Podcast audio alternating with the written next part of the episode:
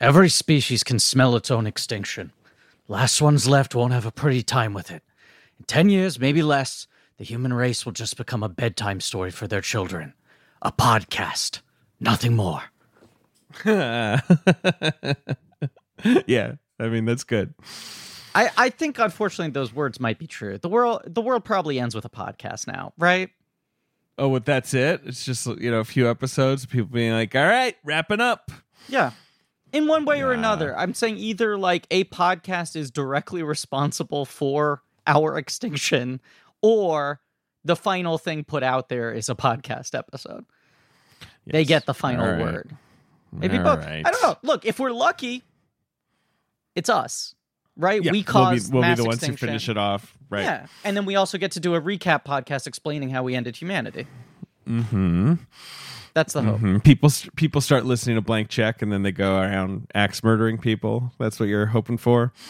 That's the kind of breakthrough success that I think has eluded us so far. I think Word of mouth. word of mouth. And That's a viral sensation. You create an epidemic of uh, mental All instability. right. All right. I shouldn't have started okay. us on this road. I started. It was the I picked the quote. World's ended, David. I don't know if you know about it. And this is Blank Check with Griffin and David. I'm Griffin.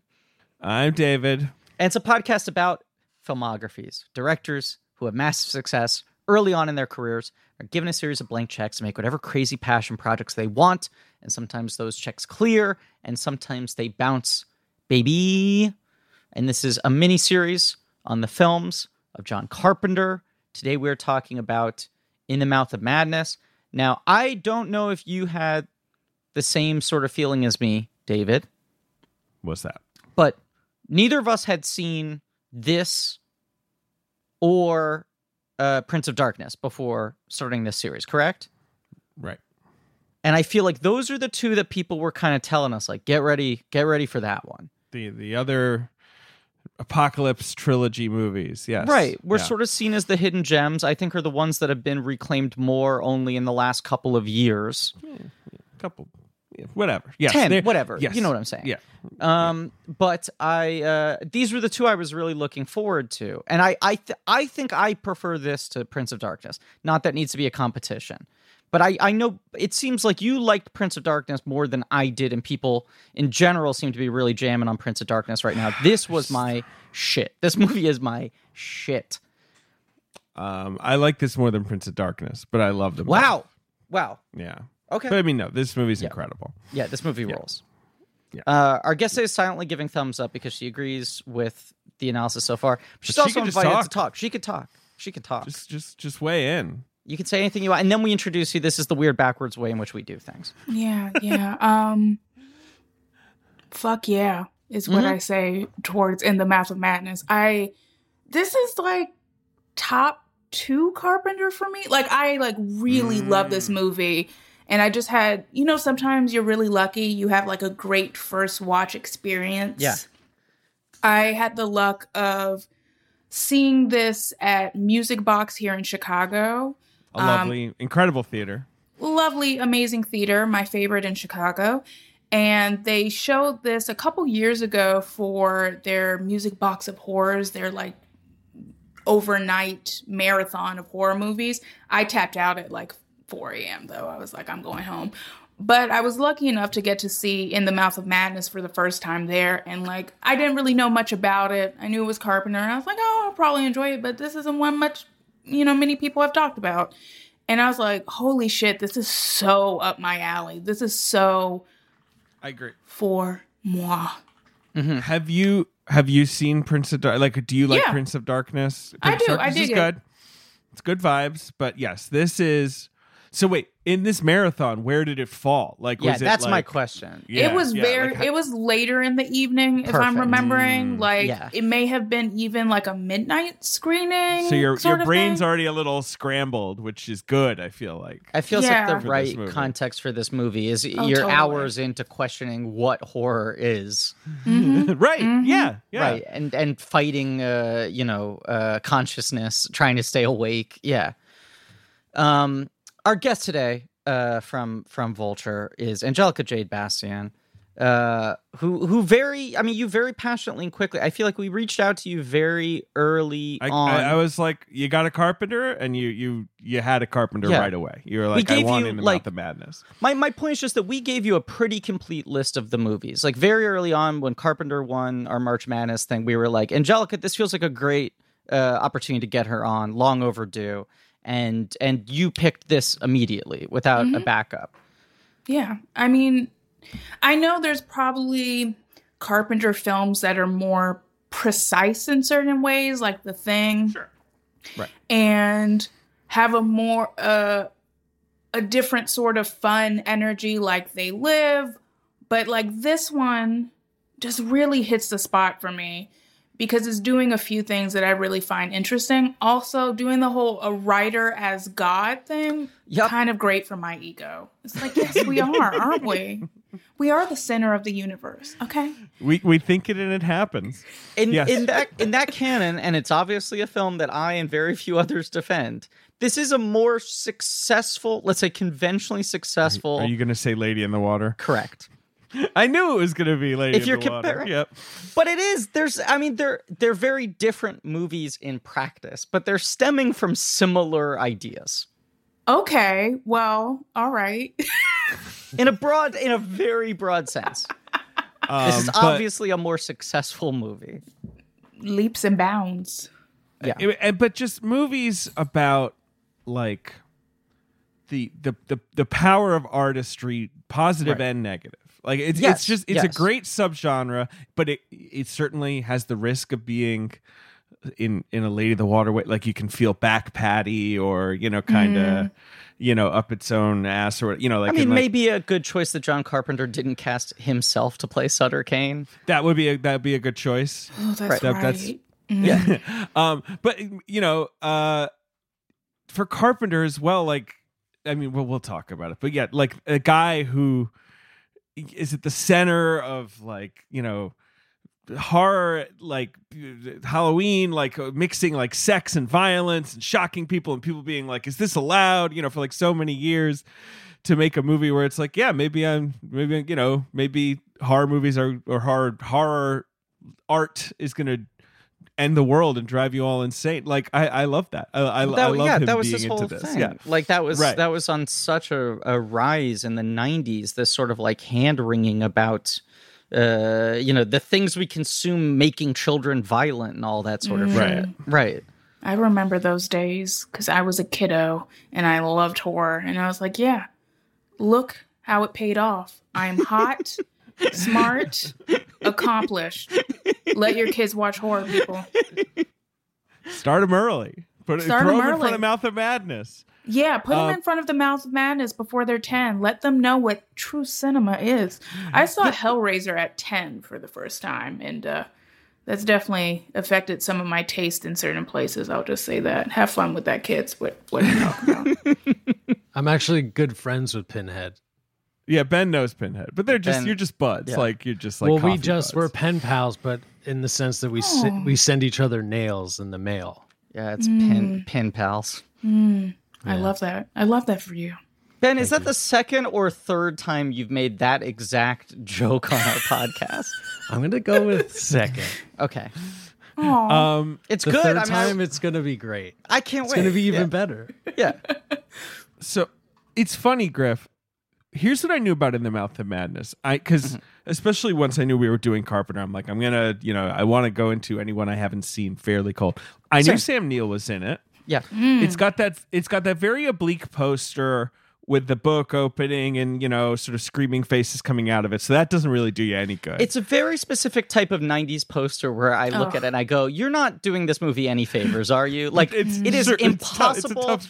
Not only does it not successfully convey what the movie is, but you're like, I don't even know what I'm looking at. I don't even know what this is supposed to be. If you Right. see it from afar, you're like, that's just jumbled shapes. But here's the other funny thing, Griff. The the one image from this movie that I knew is turns out is pretty much the last image in the movie. Like I feel Yes. like I've seen the picture Him of the. Sam Neill sitting in the movie theater Yes. a thousand times. I feel like that gets that gets memed a lot these days. Mm. Yes, yes. I don't I. I had forgotten it was from this. Yeah, what I knew was pretty much what you said, but uh, I, I knew that Ben's background now, the the wall of monsters as it's called.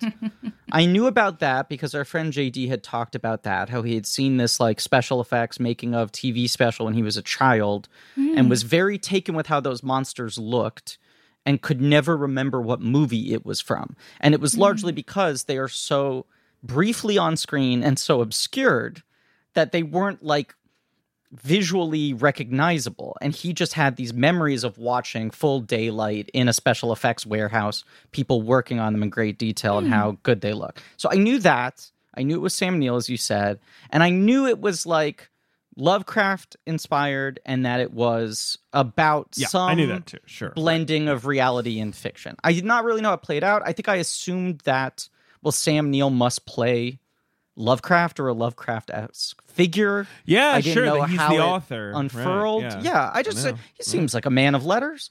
Um, but yes, I, I knew I knew very little other than that, just the base elements. What a fucking guy Sam Neill is. I love way. him. We gotta- love him. We I feel like we just gotta go right into explaining how What Sam a Neill gets to this point. run. I mean, the fact that he had just you always forget. Of course, he's in Jurassic Park the year before.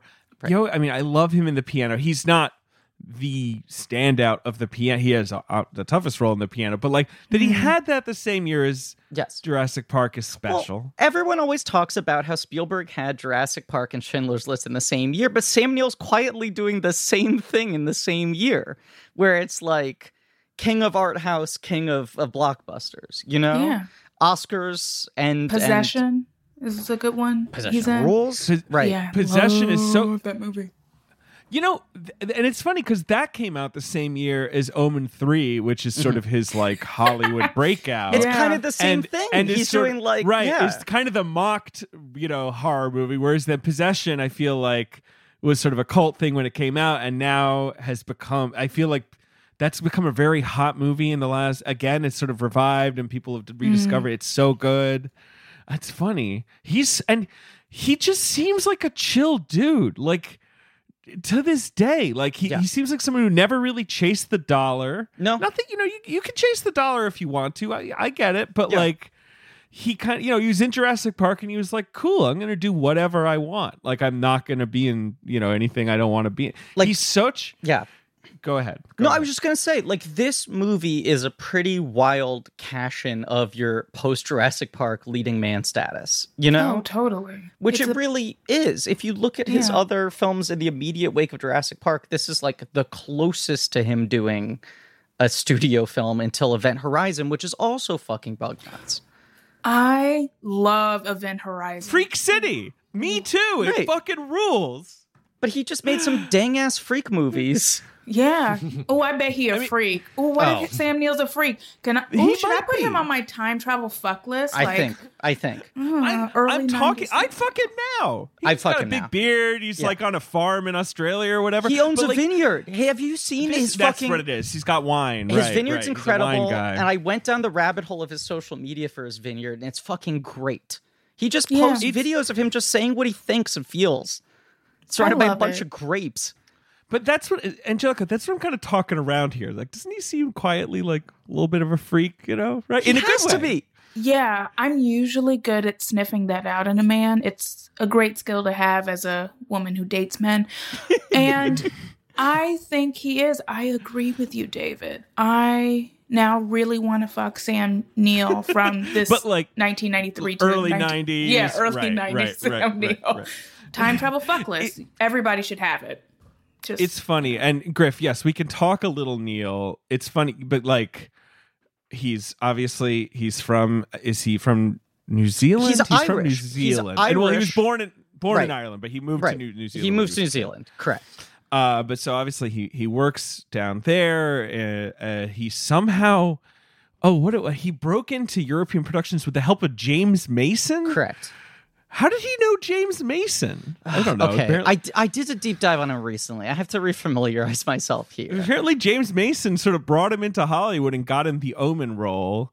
And that he's in possession of this, but then he's in this TV show called Reilly Ace of Spies, Right. That was what helped him almost get Bond. He was almost Right. Bond, hmm. and Timothy Dalton got it instead, which I feel like it probably breaks out okay for Sam Neill. You know, like I don't know if Uh, Sam yes, Neill yes. would have been a perfect bo- you know, and he might have gotten boxed in by it like a lot of people do. Like I don't know. Um, I'm gonna find this quote here that JJ, our researcher, pulled up. Um, Sam Neill, I, I will read this quote while you sort Yeah. of look around, Griff. Like he liked playing villains. He said, "I like playing bad guys, characters with moral ambiguity. They're easier to play.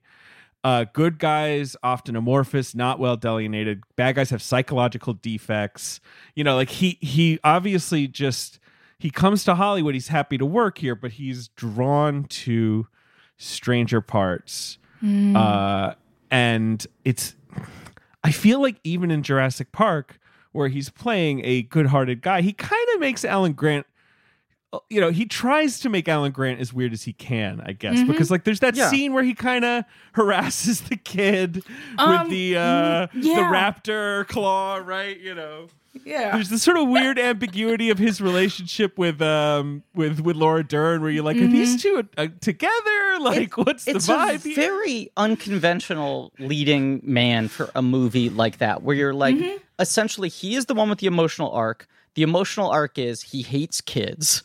And Yeah. he learns to tolerate them. He's, right? he's not married, right? Mm-hmm. He No. he does not really have a romantic interest. It's not like he has to learn how to be a better father or Thank learn to settle down and be a man. Right? It's just like I kids fucking bug me.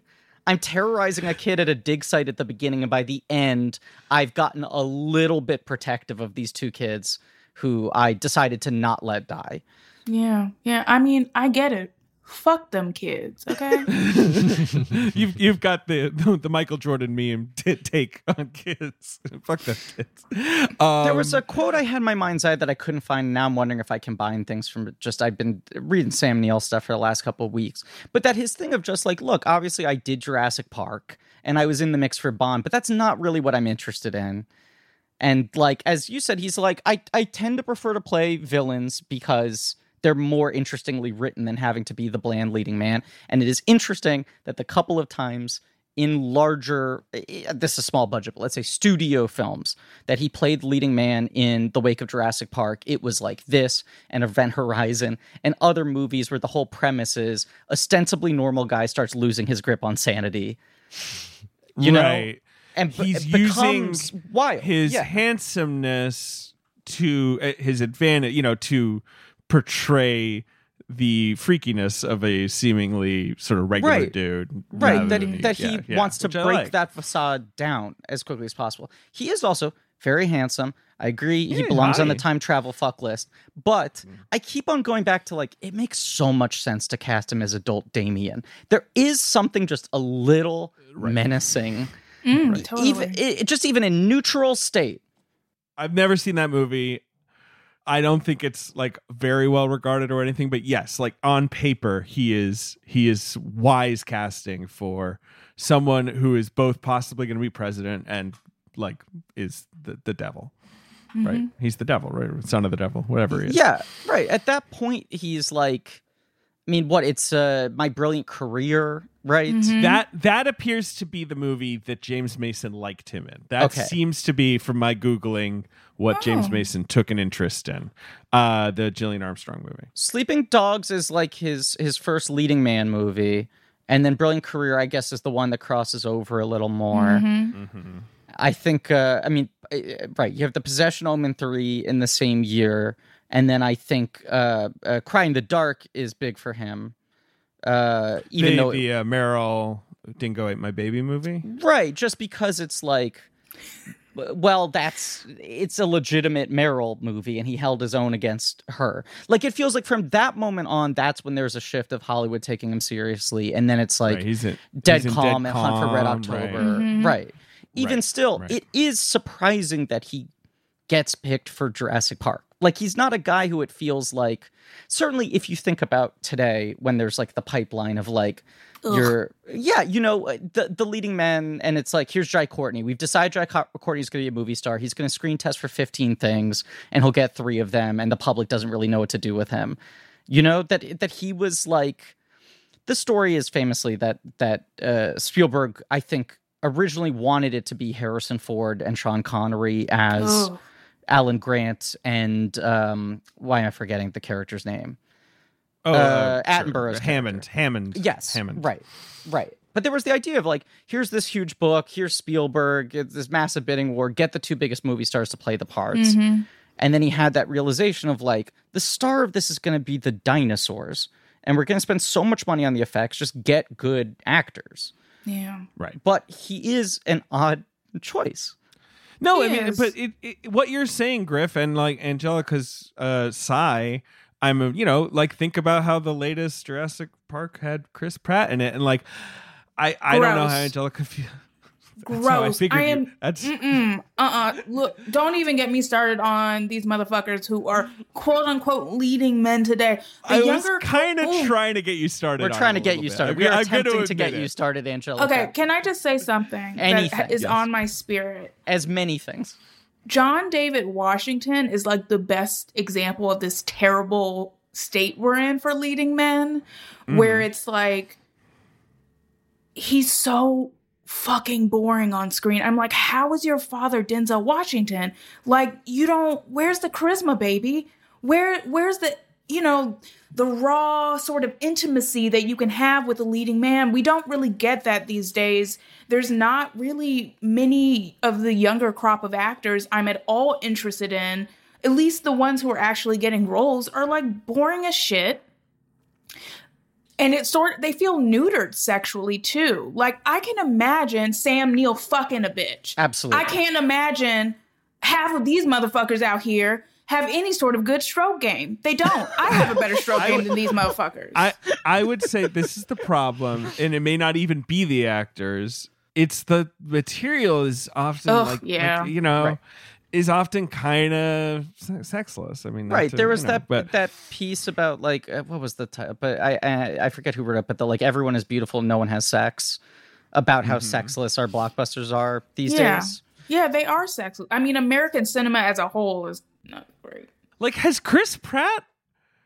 Has he ever had sex? I'm literally Uh, thinking uh, now. passengers Ugh, right. Oh my Right. god, that movie! What the fuck was that movie, y'all? That was a mo- that was something. and that was like Jennifer Lawrence's first sex scene too. I remember her Yeah. like talking about it. Yeah. yeah Anyway, uh you yeah. know and like guardians of the galaxy he has like no, he doesn't though. Right? Exactly. he has It's one night alluded stands that, like Yeah, Yeah, but you never you never really know about it. It's just No, sort of like no, this guy's his- a playboy, and you're like, I guess you're telling me that he's a his playboy. relationship Yeah. with Gamora is very chaste, and there's the thing Right. at the beginning of the first movie where he's like driving the ship, and He's then got the a woman lady comes out in from the ship, right. but like, Right. yeah, Yeah, it's, that's right. It's, it's very uh, whatever. They they they're just trying not to piss anyone off. I guess I don't know. I, don't know. prefer Sam Neill's wild horn dog energy that we are now kind of projecting on him a little bit, but he is really cute. yeah. Now, now we're like, oh yeah, he's Now like we're like- fucking all these broads. Yeah. no, This it's guy is down for anything. It's like Sam Neill seems like a nice guy with his vineyard. but this is a freaky movie. It's Mm-hmm. not like th- this one is obvi- it's it's less uh, sex focused or whatever. But like you know, I just I just generally like see him as someone who's happy to roll up his sleeves with Yes. strange, interesting material, and I I Totally. appreciate that about him. Yeah, there's also this thing. Have you ever seen uh, Memoirs of an Invisible Man, Angelica? no, I have not. So it's very bizarre and not a successful uh, Oh. movie. Um, but it's like there's four years between They Live and that. That's his sort of big return. That's his biggest budget movie ever, working with an established A-list star, and it sucks and it kills that A-list star's career and it like sets him back. But Sam Neill's really good in this supporting role as sort of just the kind of uh, I don't know, the CIA agent chasing him, right? It's not a very mm-hmm. nuanced part, but he does it well. And there's this moment in the film that I spotlighted when we did that episode where the the idea is that the invisible man is holding a gun to his head, that he's being held at gunpoint. And the way the gag is achieved is very clearly that they have just glued a gun to the side of Sam Neill's head. And so he has to do the whole thing himself. And there's this scene where like in a wide shot, he runs out of his office and down like the hallway of the offices and he's playing like the invisible man has like you know him in a chokehold with the gun against him and he it's it's like he's levitating. Like he somehow walks as if someone is carrying him and it's hmm. clearly just him. It's not wire work. It's just a very physically physically committed thing of like that's a guy who's just here and is ready to get you the best results and has no protectiveness over his star image is ready to like do the fucking work and similarly Yeah. this movie opens with him going so fucking hog wild with these mm-hmm. guards right Oh yeah, I I love that. I think it's actually his first line is I'm sorry about the balls. It was a lucky shot. That's all. Like after Yep. The You first know. time you see his face after Yep. five minutes like he spends the first five minutes of the movie just kicking and screaming and flailing with his head down Yeah, been there. Been there. Uh, and he's drawn all over himself. He's uh, Crosses. Yeah. he's got crosses and so on all Right. over himself. drawn over his room over his skin over his his uh gown yeah. it's got Uh, it's it's the classic Lovecraft setup. You are introduced to an insane person, and they're like, "So what happened to you?" And he's like, "Well, let me start at the beginning, you know." And like, I used to be a regular guy, insurance adjuster, you know, and that's and then we're off. bring bring bring Should I get a little into the context of this movie, Griff? Michael DeLuca. Can we I talk think Mike so. DeLuca? The DeLuca thing is fascinating because we're coming off a couple uh Carpenter movies. I mean, not uh Invisible Man, obviously, but like a couple movies in a row where he um wrote it under a pseudonym. And Right. They like, live. He he ba- he wrote himself. Prince of Darkness. Right. He's credited as uh, Quatermass. Right. I guess those are the two, right? And there were a couple Mhm. movies in between there where he was heavily involved in the script, but he, uh, you know, didn't technically write it. But he does write. Yeah. Martin Quatermass and Frank Armitage are his two, and it's like both a case of him saying like, I, "Well, those two movies have so many influences that it felt weird putting my own name on it, so I create a fake name that's an homage to some of my influences." But he also sort of said like, "I was just fucking tired of seeing my name so many times on every movie. Like I felt like an John Carpenter's egomaniac." blah. Right, Right. Right. Written, directed, edited, scored by, catering by. Right. What you're saying, Griff, this is different. This is just him picking up a script and being Correct. like, I like this script. You know? Right. I'm sure he he said like I made it my own. Like I'm sure he wrote, but like this is Mike DeLuca mm-hmm. wrote this script when he was like 22 years old Yeah. and was basically just like, what if I made like a modern Lovecrafty kind of tale about you know creepy beings from another dimension trying to take over, but it's like set in the present. 22. Wait, He's 22 years old. are you serious? He gets hired onto New Line in development when he's 19. He What writes the, fuck? script when he's 22. He had already at that time, like, he wrote some episodes of the Freddy Krueger TV show, Freddy's Nightmares. Mm. And then he ended up writing a couple other horror films. He wrote Freddy 5 or 6? He wrote Freddy 6, Uh-huh. uh, Freddy's Dead. Yeah. Oh, uh, which is okay. Pro- probably the worst Freddy I movie think so, if you're excluding the remake. Um, it's uh, and he wrote. Um, I believe he may have worked on. He didn't. He doesn't have a writing credit on. Oh no, he produced. Right, he produced uh, Texas Chainsaw Three. Right, right. So, So he's he- he's been he's- working in the world, Yeah. you know, world of low budget, you know, He's- he's a new line horror. Yeah. development guy at New Line who's also creatively interested in horror and Hmm. is writing and producing some of this stuff himself, more hands on. He writes Mouth of Madness. He wants Carpenter to see it first. That's his top choice. Carpenter's like, this is interesting. I don't know. Uh, it, it, there are ideas here. I wouldn't know how to do the work. I have some other things I'm I have boiling right now. Maybe I'll come back to this later. Then they go to um, what's her name? Who directed uh, Pet Sematary? They go to Mary Lambert, who Yeah. made Pet Sematary. They also offered it to Tony Randel, who made Hellraiser 2. Speaking Right. of Hellraiser. Um, they, that doesn't happen. And then after Memoirs and Body Bags, Carpenter is like, all right, I'm I'm I'm around. Right. I want Like, to work on that script. the five Yeah. years between when he first reads the script and when he agrees to do it essentially he has a big flop the other things he tried to do don't come to fruition they've developed two versions of this movie with different directors that don't go but also in those five years deluca goes from being like a development executive to the head Of New Line. So right. he's like, "You want to do my script?" He's 27 years old, and now he can make it a top priority. The script I wrote when I was 22, I really want to see this get made. I I will greenlight my own script essentially. I am still stuck on the 22 year old It's thing. bizarre. I mean, like, what?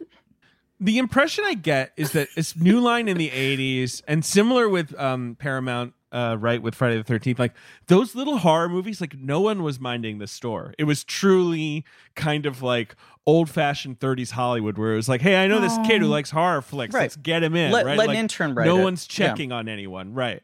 That sounds fun. Yeah, it was probably fun, and there was probably some bad behavior. Yeah. an Oh, early totally. model, well, notorious bad behavior with DeLuca, but he's well, like we'll get to that. Right. He's sort of infamous as sort of I, I I I feel like the prototype for this thing that has now flooded Hollywood, which is like movie dork who comes in full of like piss and vinegar as a teenager and it's like, I, I know how to do this stuff. And it's like I it's watch someone movies. it's someone who like genuinely loves genre shit Hmm. and then at some point has figured out how to like create the veneer of like a big swinging dick hollywood asshole Hmm. despite being very young so that the other big swinging dick hollywood assholes hire them because they're like well you're not a dork. You seem to be like a wheeler dealer player but you say you like this stuff and you know it. So then they just go like i don't know make your fucking horror shit. And then deluca becomes this notorious like he wears leather and he's uh, fucking like quote unquote bad boy and he's sort of like acting out all the fantasies of who he wish he thought he'd been in high school and then his his new line tenure essentially ends because he gets a blowjob in public at an oscar party in the late 90s He sure did. At Arnold Rifkin's house in 1998, uh, he got his dick sucked while, quote, several guests looked on, end quote. That's from the Hollywood Reporter. Ah. the story is literally was called. they're they're in like Yep. a general room of a mansion and he just takes his pants off and that starts happening and everyone slowly moves away and then arnold rifkin has this amazing quote where he was like yeah i mean i had to take that chair out back and burn it i'm not gonna invite someone over to my house and tell them to sit in that fucking chair and the wildest thing, or maybe it's not wild given the Hollywood, is like he just sort of successfully he like leaves New Line and reinvents himself as like kind of a you know Prestige. prestige producer. Like he's the guy who did frickin' Social Network and uh, what's it called, Moneyball, right? he Yeah, he well- has three best picture nominations in a row. He goes over to dreamworks for four years kind of belly flops there and then goes over to sony. Amy pascal takes him in and fucking hits it out of the park at sony and does social network moneyball and captain phillips three years in a row. He has like 10 years at sony and then he leaves sony to independently produce uh, uh 50 shades of gray he like buys the 50 shades of gray rights himself a little bit ahead of the curve and made a fucking killing on that too now he's in charge of mgm now he's in charge of MGM. That's right. He's yeah, Yeah. I- I'm sorry, but you know these Hollywood motherfuckers, especially these men, be wild. You're literally getting your dick sucked at a party. Correct. That At a is like party. a that is rude. and it was not Yeah. a blowjob rude. party. It was No, it was not. It was. It It was, was an Oscar party. It was not. It was not a party where it was like, please uh, come, bring your penis. Like we will be getting them sucked later. No, this was just we're gonna watch the Oscars. It was- we're gonna have some canapes. it was not a byop party to clarify um, but like it's it's it is funny, Griff, or it is you know like New Line in the '90s is this kind of. I don't. It's not quite as disruptive as like some, but like he greenlit Seven and Boogie Nights and like uh the Wedding Singer, Dumb and Dumber. Or like you know he was Austin Powers. clearly Austin Powers. Like Wow, he was yeah. clearly like fairly good at picking projects. Yeah. Or in the case of like a Boogie Nights or a Seven, being like, look, do whatever it is you want to do. You know, Mm. like I, you know, like here's a fair amount of money. Like I, I imagine it'll work yeah out. no and like boogie nights he gets a lot of credit for i mean it's why Mhm. the licorice pizza's at mgm now because it's like he has this relationship where he kind of made pta yeah no i mean his run at new line pretty much ends right before lord of the rings Lord which the is Rings, right. obviously this like huge transitional moment for them Mm. but also a thing they cannot sustain. And within like 10 years of Lord of the Rings coming out, New Line no longer exists, really, other than as yeah. a label. It's like bizarre history, but he's jumping in there at a time where it's like the Freddy movies have been huge. and the first Ninja Turtles have been huge, and they've kind of gotten minted as like, oh, you're not you're not in the film ghetto anymore. You don't have any prestige, but you've had crossover success. And he simultaneously like continues to make money doing the things that they did before, but also adds like five new sort of tentacles for them. And they're like getting Oscar nominations. They're having hit comedies, horror movies, action movies, Rush Hour, like just uh uh he he just he fucking had a lot of success. It is bizarre that he also wrote this movie. Yeah, I am. I I'm having some sort of dissonance with all I know about him and then this movie. Yeah, it's hard to reconcile. I think Tart Carpenter, you know, took his pass at it or whatever. Oh but yeah, yes. totally. Um you know carpenter in 93 basically was like i like that it's a lovecraft thing. There's never been like a good lovecraft movie. I like that it's got kind of old sci-fi. I like that it's got like a stephen king vibe. I thought it would be fun. Like he's good at he's griff he's so good at picking stuff off the pile that i feel like I know. people would probably dismiss as trash, right? Like I just feel like so many of his projects are the kinds of things that in the hands of a lesser director, people are like, yeah, this is like a six out of ten genre Well, movie. and even know? if Carpenter refined this script greatly, and it, you know, he makes it sound like the reason he passed on it the first time earlier in the 90s is because he felt like the ideas weren't perfectly executed. By all accounts, all of the ideas were there from DeLuca. Like, it, it is still wild that he, at such a young age, came up with this concept and all the facets of it, even if Carpenter sort of polished it, you know? Yeah, totally. It's it's not like Carpenter takes credit for like, well, that wasn't in the script and I added that whole thing. That wasn't a theme. no, no, it's it's right, it's it's in there. You're right. You're right. I want to say a, a brief aside though about the age thing. Please. Um, I think it's very easy to get caught up in seeing like very young people do like cool shit and whatever. And obviously, he continued to do other cool shit by uh, everything he was producing. and some uncool shit at Oscar and some really uncool shit. And I mean, if we heard this, imagine the stuff we haven't heard in my mind. You know what I mean? Absolutely. Hundred percent. That's, That's what he exactly did right. Yes. in public. yeah, but right, it's like anyway. easy to kind of um as I get older, I, I've just become more aware. And I think for women, at, you know, you hit your 30s and it's a whole different ball game. But it's very easy to fetishize youth in a way, and I don't want to do that. So I just am saying this to the audience: don't fetishize youth. Life is bold and beautiful. It's and- something Hollywood loves to do. I, I Mm-hmm. focus on it less as like uh, an accomplishment. Uh, Mm. and, and I'm talking this specific case, but also in general, and more just it, it is bizarre that someone of that age could have this sort of presence of mind to Yes. conceive of this film.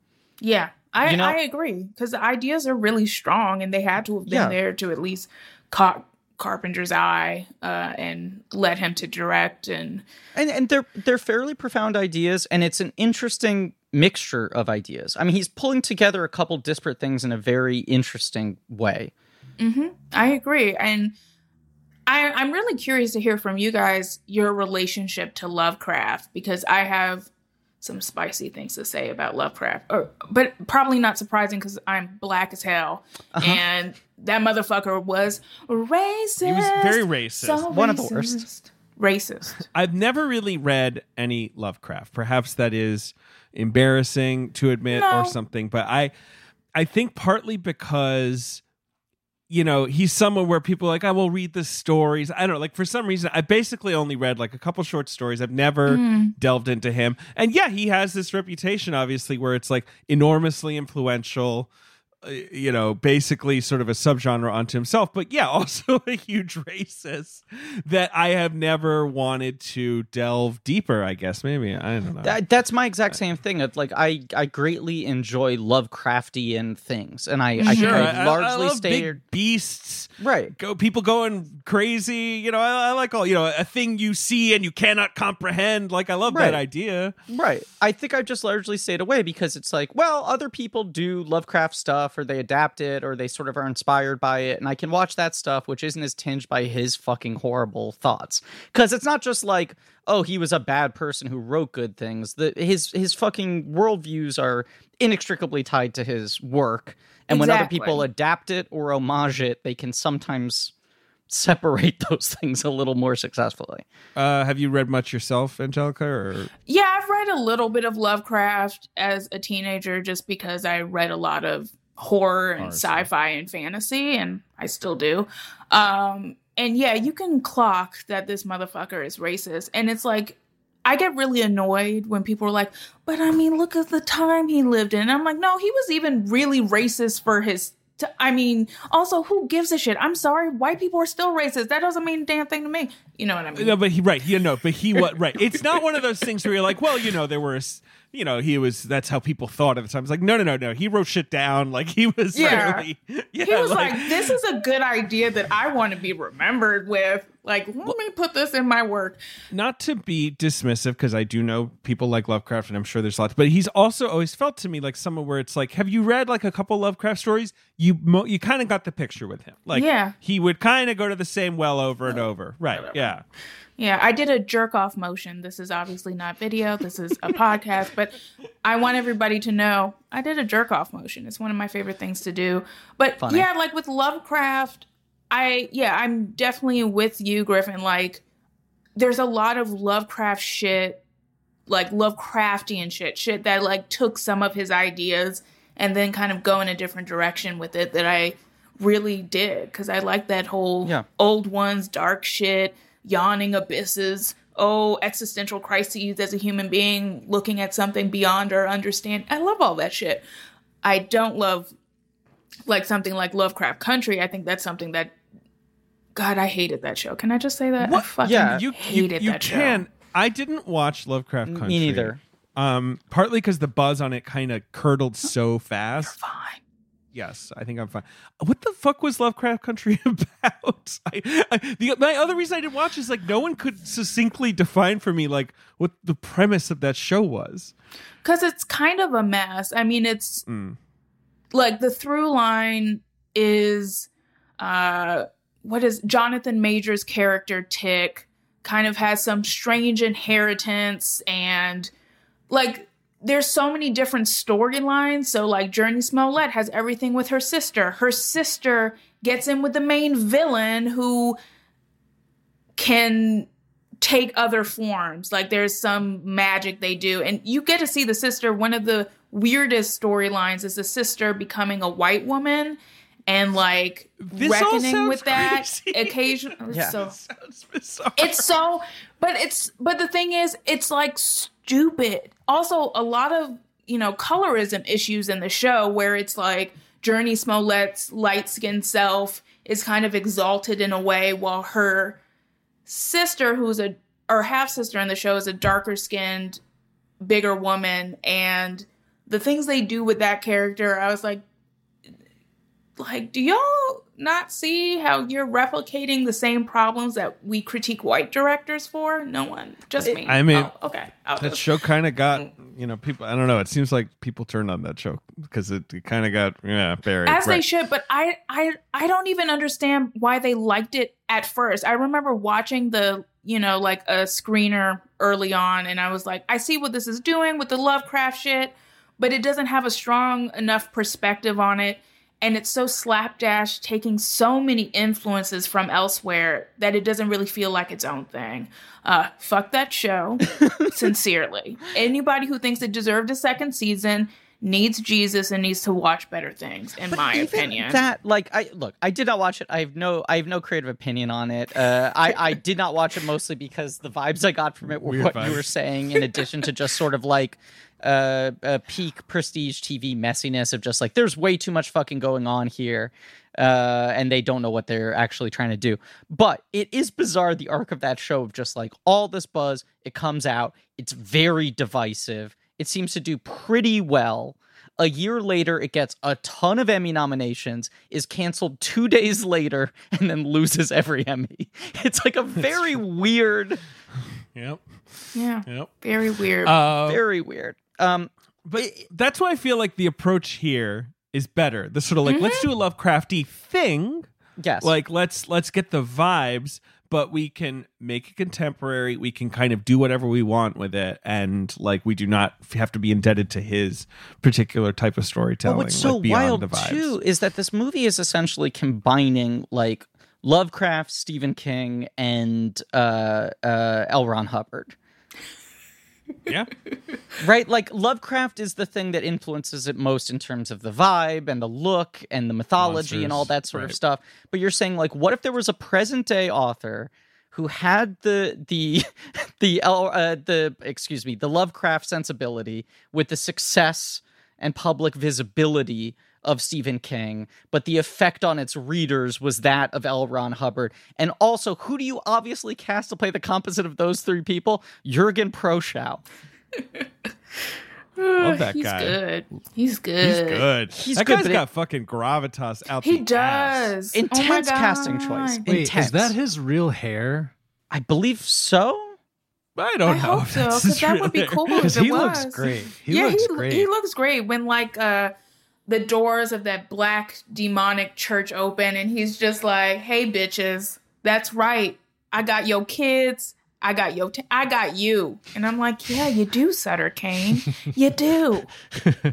Did you? I mean, he. You look at his Wikipedia picture, which is from two years ago. He's still got quite a mane on him. Nice head of hair. Yeah. Oh, good. Nice for head of hair. I- I think Good that's nice head of gray hair. I mean, I associate him with Das Boot, obviously. Um, Right. Right. Uh, and uh, Dune, which Mhm. His he's, Beverly Hills Cop too. uh, Bev- you know, like a guy who stoic, kind of, Sure. like I said, a lot of gravitas, right? Like sort of, you know, tough German guy. Um, I like how wild and funny he is in this, and like kind of weird and playful. he's he's Yeah. doing. A, he's going a little Klaus Kinski with it. Yeah, a little bit, and I like it. Yeah. Yeah, I think everybody's really bringing it. Like even small bit players, like in this movie, it just seems like I don't know. Everyone got on the right wavelength with what this movie needed from them in terms of performance, and it like really works for me how they all play off each other and just the energy. I love Julie Carmen, who is not really an good. actress I know well. I, what do I know her? She's in like one other thing. I think that She's I've the seen. mother in Gloria. I mean, that's the thing that I know. That's what from. it is, right? Yeah. right. Yes, yeah. Which is So she's got the actually- yeah, big scene at the beginning of the movie. at but the yeah. beginning, right? right? Uh, and she, yeah, I mean, she's just like, she's kind of, she's super hot. She's kind of different, like you know, like uh, for a Hollywood leading lady, right? She's got this sort of like, you know, uh, Spanish Cuban, the dark hair, and like she's styled really well, and she's just, she's just cool in this movie, like. She is. she's not cool. trying hard in you know or she doesn't seem like she's trying hard at all right like she just sort of seems very very chill opposite all the all the sort of like intensity i don't know i don't know how to lay, lay my finger on this Do you know about her whole career in therapy? therapy no i don't know about her career in therapy what's her career in therapy Uh, so she's a master's degree in clinical psychology. Then she became a licensed marriage family therapist. Then she became a licensed yoga therapist. cool Uh, she works as a drama therapist now in prisons.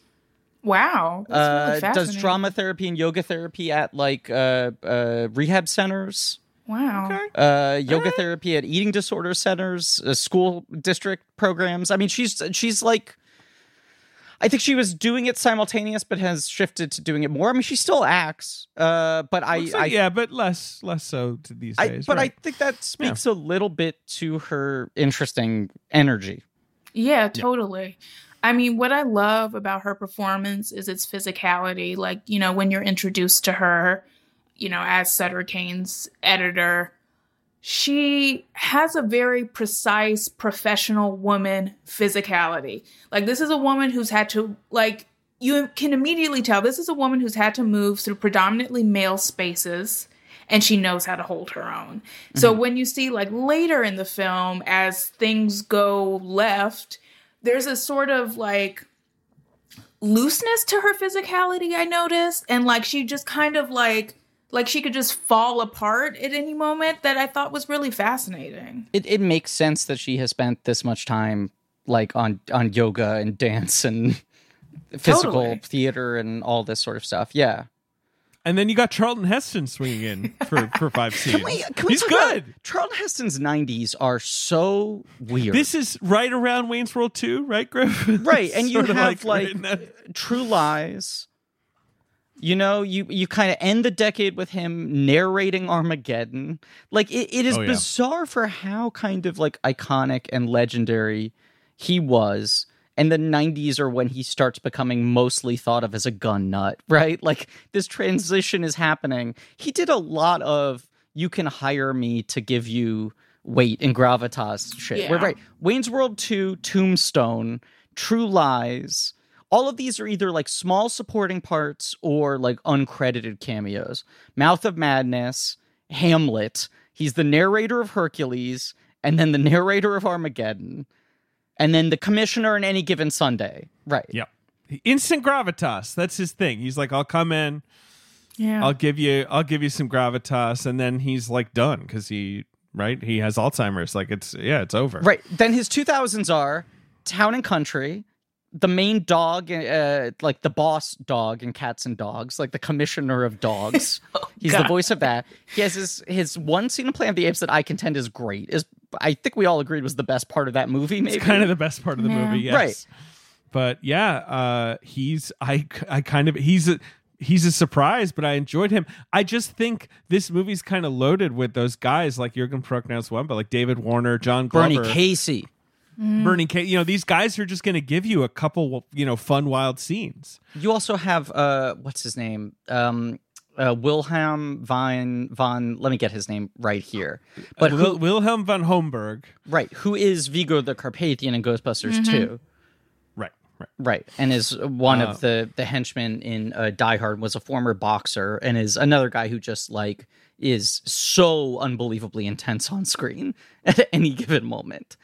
Uh, he's the guy who who shoots guy himself shoots in the bar. himself. Yeah, right, right. Mm. Right. Yeah, and he was dropping knowledge on our poor John Trent character played by Sam Neill, and yet This is just it's an arc that I love so much. The guy who's all swagger, who knows Mm-hmm. what he's doing, is unflappable. Someone tries to murder him with an axe 20 minutes into this movie, and he's like a little miffed, but he, you know, dusts himself off and gets back to his But day. also, his setup And- is he like busts bullshit for a living, and he's the best at it. This guy fucking sees through everything. Absolutely. Yeah. He knows if you're cheating on your wife, he know, you know, like he he thinks everyone is full of shit. Uh he's obviously the whole the plot is that he's investigating this author of Jesus, what's the author's name? Uh Sutter Cane. Sutter Cane. Uh, Sutter Sutter Cane, Cane, baby. read his work. Um who is supposed his work is supposedly drive pe- driving people mad and he assumes that this is a ploy by the publishers to just gin up some publicity but he's going to look into it but i just love the sort of like you know big dick guy mm-hmm. gets thrown into a world like a like a nightmare world beyond his like you know his greatest fears like the whole journey into the unknown thing in this movie is so well represented. Like the, the creepiness of their drive up and the weird shit that they see and the way it like goes from day to night and all. I, I love that all so much. I, I dr- dramatically love movies about uh, people having their perception of the world destroyed, right? Like i- i- in any like comedically in action movies and horror movies or anything where you have this sort of like super high functioning, unflappable character played by some degree of movie star who slowly realize that they have no idea what the fuck is going on and they have no control over their universe. I also there is nothing I find more effective in horror than the am I losing my mind or am I the only sane person uh, uh, trope. It's it because uh, it is it is the thing that scares me the most personally. With my tenuous grasp on my own mental health at all times, anything that's playing with that juice of uh, am am I the only person who knows what's actually going on anymore, or am I uh, slowly breaking down? Yeah, I'm so glad you brought that up because that was something that was really on my mind watching it uh, today. Uh, I watched it earlier in the morning, um, which is a funny thing to like get up before dawn and watch In the Mouth of Madness. But you know what? That's a great start to your day because you, you're you starting did it for us, and I appreciate that. We did a cup of coffee and mouth of madness. Yeah, I was like, oh, let me get my tea and watch Sam Neill lose his mind and think about my own uh, not strong grip on my own sanity. Same. Um, throughout this miniseries, I've been watching Carpenter really early in the morning, almost consistently. I love it. And it's been kind of a, it's a, it's an interesting way to start your day, for sure. Rise and carp. Yeah, Rice and Carp. but you know, my whole thing is as someone who is bipolar and has anxiety and has been in a few mental hospitals, I'm like usually hypersensitive to depictions of madness, especially in Same. horror. Yeah. And not because I need it to necessarily look like reality. I'm not interested in that sort of realism necessarily, but I want it to be able to at least get across that feeling of you know psychosis like i've been in moments where i really thought i was losing my mind and i feel this film gets it I, I, know? I agree. I think, I- I mean, I think probably historically the movies I have hated the most on this show or had the strongest adverse reactions to are ones where I get really upset over depictions of uh, uh, mental stuff. And mm-hmm. I, I agree with you that it's it's more about I want there to be some sort of aesthetic truth. yes To it. aesthetic and emotional truth Right. and aesthetic truth, yeah. Which I think this movie gets very well. Yeah. yeah because like the depiction of the the asylum in this movie is obviously sort of like hilariously stereotypical right? He's like thrown in a padded cell. It's all very John like- Glover is giving a performance that is more over the top than his performance in Batman and Robin.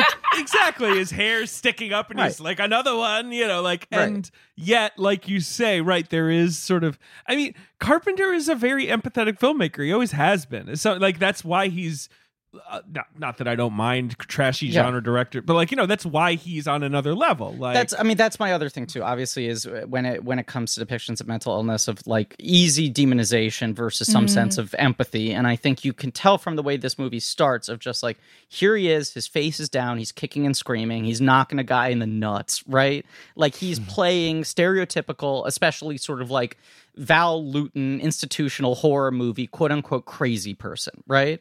And then the second David Warner goes back to privately talk to him, now he lifts his head up. Now you're looking this guy in the eyes for the first time. He's a real person, right? He's not just a lunatic. You're having to actually have a conversation with this guy and engage with him and question whether you could so easily put him into that box.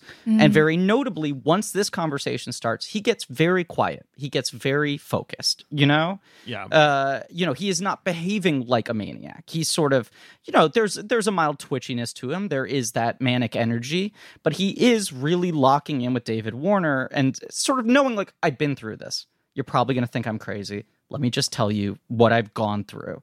But that central balance of the thing of just like how people see you, your awareness of how people see you, are you doing this on purpose? Have you mm-hmm. given up trying to maintain some sense of control?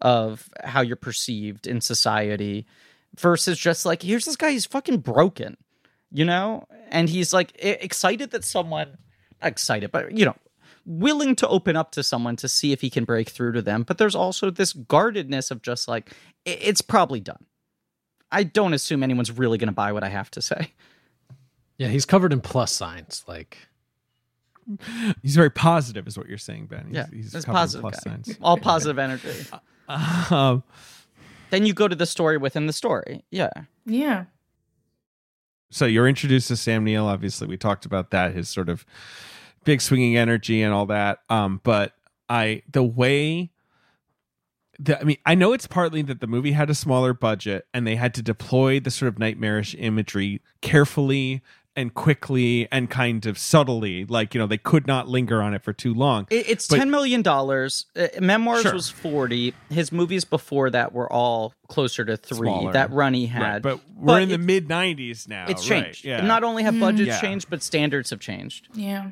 Um, but like I just like how he's folding in the nightmarish stuff very sort of like obliquely and like not trying to explain anything at all. The Yeah. guy's weird eyes, you know, the the cop that he has the vision of being like this monster and all that. Like no no no effort to really explain beyond like I I just I like all of the early build up in this movie. It keeps me so interested. Yeah, I appreciate that.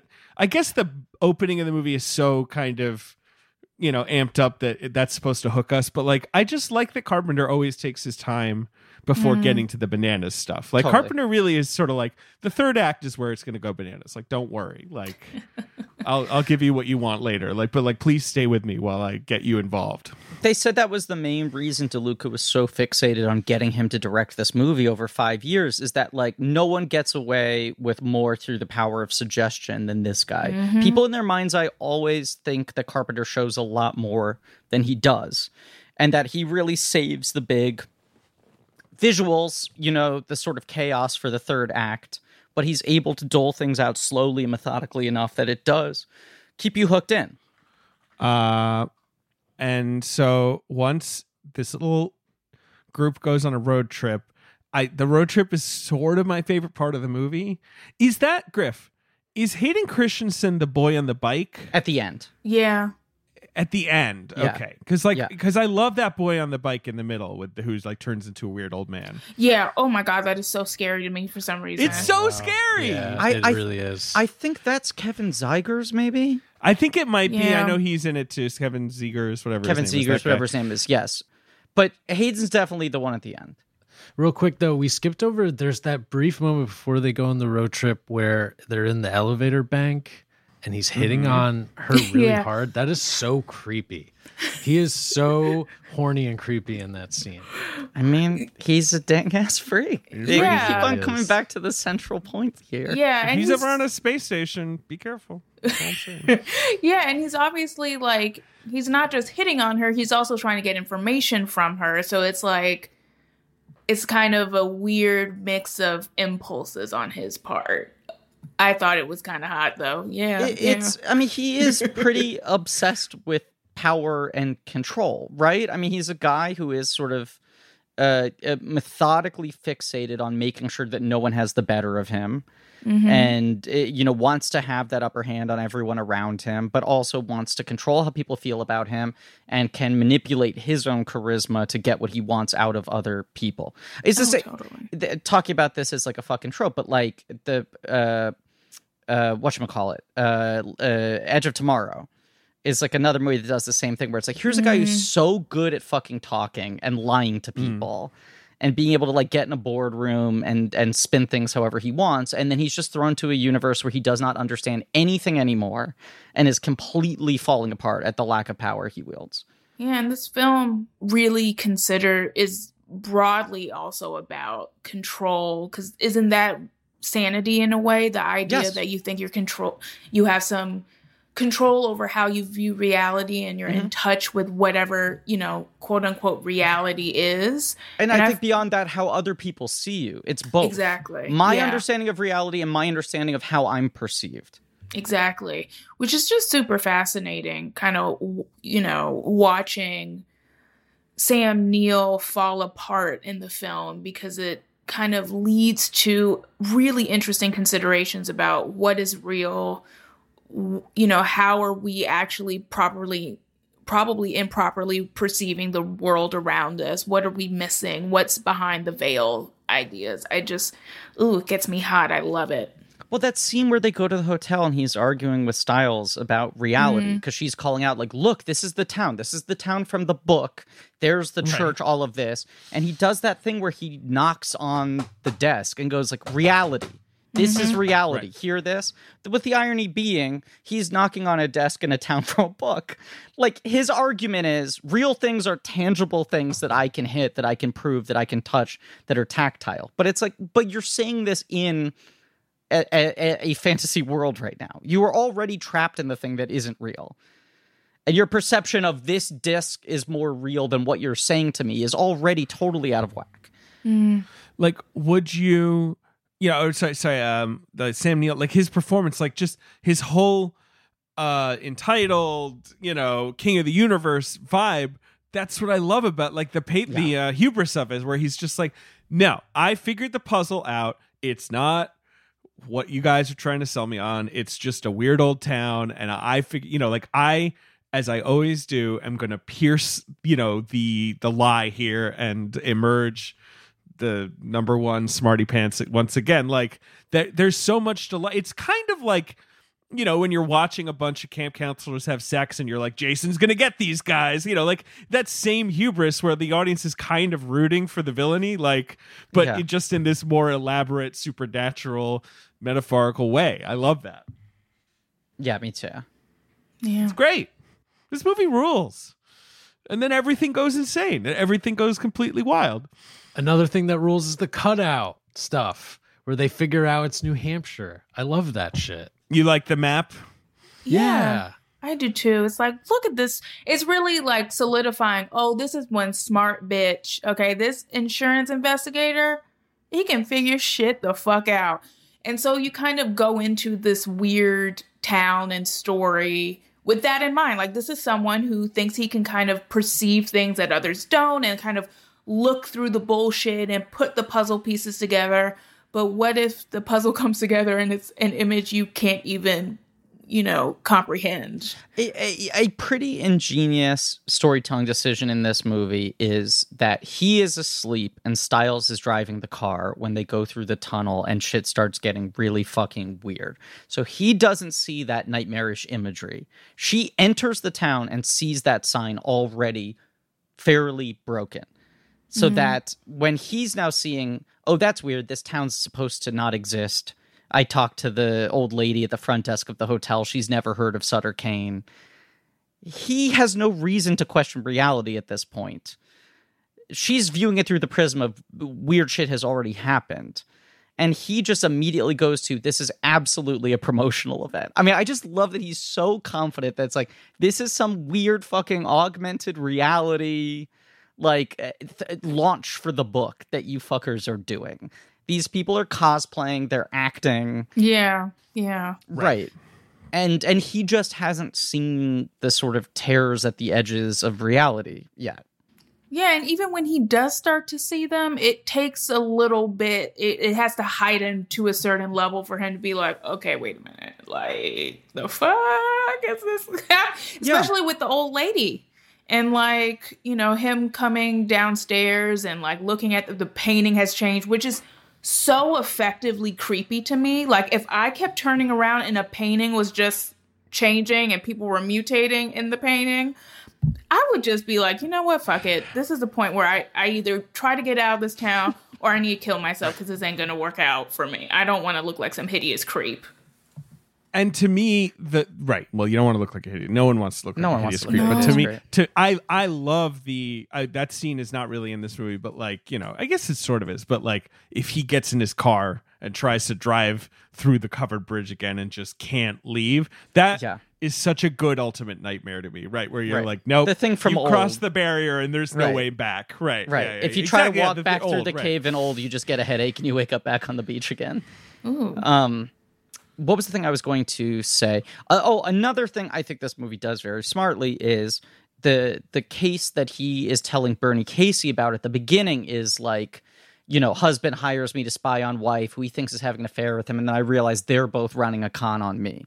So you know this guy is very dubious of the fact that I don't necessarily even trust who hires me to do this right? They they could just as likely be in on it. They're not trying to get me to solve a problem for them. I, they might be looping me into their sham.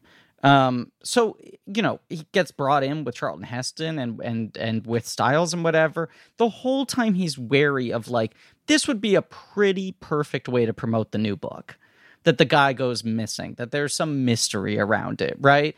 I wake up, I'm now in a town that's named after the town from the book. Look, they've built the church, all of this. He's just like anything weird that starts happening, it is so easy for him in his arrogance to write it off as, well, I don't know, this is what the fucking publishing company's Well, doing. a built a church though. I know. That's It's wild. For promotional purposes, I'm not sure they would That's take why I'm that saying far. it's it's his arrogance that he's willing to accept any of it is their shit. So if the painting changes, he's like, would be a perfect thing for a publishing house to do. Change the paintings. Yeah, and he touched the painting when he realized it had changed to kind of see if there was fresh paint. I'm like, Right. dude, come on now.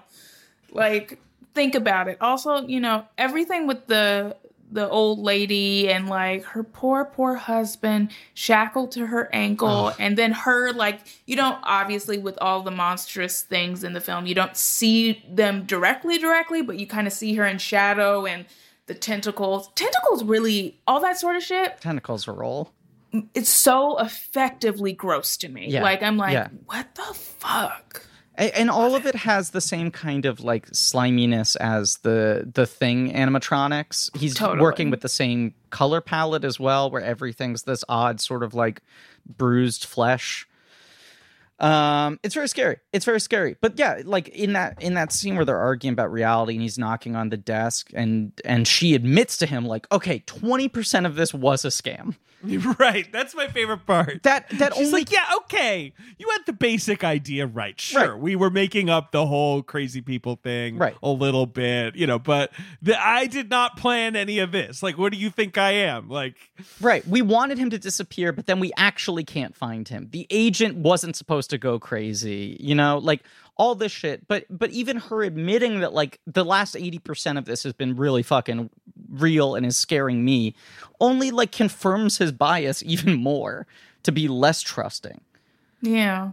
And this is obviously a character so committed to their own view of the world and their centrality in the world that it's like, for me, if the, I mean, even the beginning, the agent and the weird eyes and the axe, like, come on, like, that's already like, what, what the fuck? That motherfucker got shot. He's dead. That's not promotional. Right. no.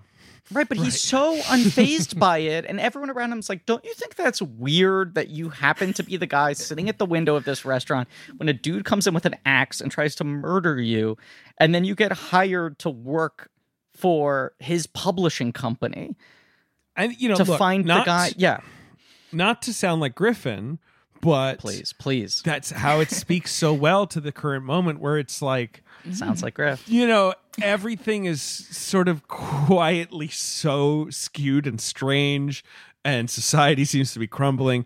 But the way to get through it for so many people is just to be like, I don't know, things seem normal mostly. So I guess I'll just sort of ignore the weird stuff, right? Like that's the only way to to make it through the day, and like that's why this is such a good depiction of apocalypse, and of, uh, such a good like uh, current like depiction of apocalypse.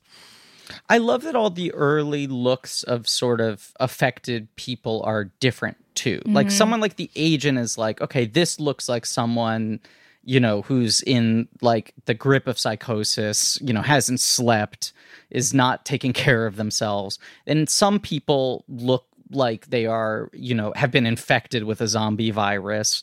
You have people bleeding out of their eyes. Like there's a range of um I don't know of of visual triggers of people who are in some way being touched by this thing, so that it's it's all just generally disorienting. Well, one thought I was having about the people, right, who are possessed, they have to have read the books, right? Mhm. But I feel like I know the kind of audiences that read those paperbacks, and I feel like way more people should have looked like they were on vacation. Do you know what I mean? Like it should have been more like retired people. Do you know what I'm saying? That was like I feel like one misstep. You're me. saying the biggest outbreak should be happening at the airport. yeah, yeah, exactly. Yeah, yeah yeah or just yeah and like beach towns that to me feels Sure. like the vibe But I mean, Sutter Cane's bigger than Stephen King, so I mean, I think just like everybody is reading his shit. Right. Like I he's mean, just yeah. that bitch. he's bigger than the holy bible It is funny that they bring they mention Stephen King. They actually Yeah. uh, Oh, neg yeah. him a little bit. it's a successful version of the the Studio 60 thing. The S- Studio 60 insisting that SNL also exists. Yes. Right, right. In this one, it works because you're like, oh fuck, he's bigger than that. And Studio 60, they're like, yeah, we keep on getting beaten by SNL in the ratings. It's like, beaten, motherfucker, you'd be canceled. This show's not You still wouldn't the exist. air. There's Right. only room for one of these dumb things. There's Right. definitely not room for two. um, yeah. It's because like it'd be one thing if Studio 60 was like about making a Mad TV style show where it's like, yeah, this is a piece of shit. What? We're all idiots. But Studio what 60 30 they all act about. like they I know, but in Studio 60, they all inv- acted like they invented humor. Like they're all pulling down like leather bound books and talking about like commedia dell'arte and shit. Right. Like the whole thing is, you know, shot by fucking, it looks like, you know, Janusz Kaminski is like, you know, it's like, it's ridiculous. Ugh, that show is Right. so blowing up its own ass. blowing It's the so dust off of vinyl records of cavemen I doing the first Who's on First routine. I truly am dreading the Aaron Sorkin I Love Lucy thing because it's going to be the same. that's It's going to be monologues about how important it is that they are making comedy that people see or something, right? Like it's just going to be so much of that. I have to imagine. I I think it's going to be the best horror film of 2021. I'm I'm sort of I'm maybe in the opposite boat uh, uh, from you in that I'm eagerly anticipating it, but but with a sort of like gleeful menace. Yeah, yes, Sorkin is sure. just. I am not on Sorkin's wavelength. I look, I love him when I love him. This feels like a horrible, horrible match Terrible of match. subject. I agree. For him, and I also think the casting is fully demented. Yeah, that's gonna be a clunker. I Dear just keep imagining Javier Bardem playing Desi Arnaz like as Salazar from Pirates of the Caribbean. Okay, Oh my Angelica. god! Angelica, please take us back on topic or say whatever. Say yeah, anything. I was say like- anything I at was all. like, honestly. What, what the fuck are you? Where the fuck is this road going? But I wanted Nowhere. to kind of go back to something about like the effective um, use of like different people who become sort of possessed and start changing.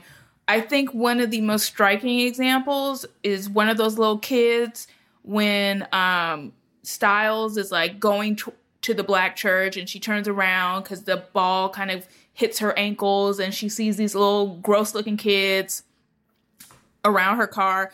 And the one who talks has like these really fucked up pointy teeth and blood covering her mouth and says something like, It's mommy's day. Like, bitch, get the fuck away from me, okay? that, I, See?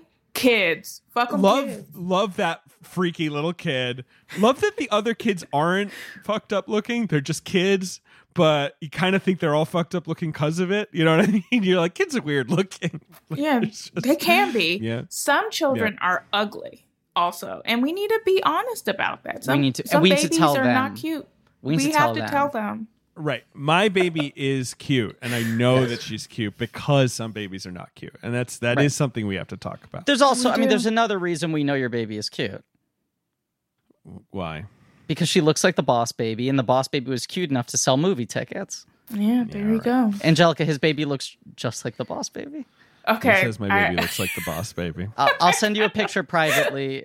I'll have you respond live on air. I, I, I, I, look, David, you, you fucking, you brush it off, but every single person who meets her goes like, mm, it is true. She looks like the boss baby. She's a baby. She's, She's a white baby. baby She looks with a round head. She looks like the boss baby. she looks exactly like the boss baby, more so than any I'm- other baby looks like the boss baby. All right. I'm so eagerly anticipating seeing this real life boss baby. But let's go back to In the Mouth of Madness's Yes, greatness. but yes, please. What you're saying is true, and the same with the old lady with her husband tied to her, uh, handcuffed to her ankle. Like it's just weaponizing small town cuteness and making it the creepiest thing in the world is always to work on me. Like I, I love, you know, I love uh, the menace of, you know, a bread and breakfast town. Basically, Yeah, love that. yeah. Um, what else is going on in Hobbs End? Too much. There's just it just seems like a mess. I know we sort of alluded to this earlier, but the when Sam Neill is trying to escape and is able to, you know, get into the car, um, and like keeps trying to escape and going over the bridge, but then he ends up right back in front of the town's mutated townspeople. I would be so annoyed. I mean, he did that a few times. I would be like, you know what? Annoying. Okay, can you just move me on to some other part of the story, Sutter Cane? Because this, I fuck this shit. Yeah, I'm just, you know, this movie. Every time I watch it, I kind of discover something new or kind of hone in on a different aspect. And one thing I really dug about it, especially after seeing a not good horror movie soon after uh, at a press screening, um, is its texture. It's so textured visually. There's like the slimy drippiness of the monsters and tentacles that you see, but then there's also like the cracked skin of certain other characters. I'm you know the softness of the padded cell it just feels so dynamic um, in terms of texture visually that kind of that even more brings you into this world in a really fascinating way A Hard agree.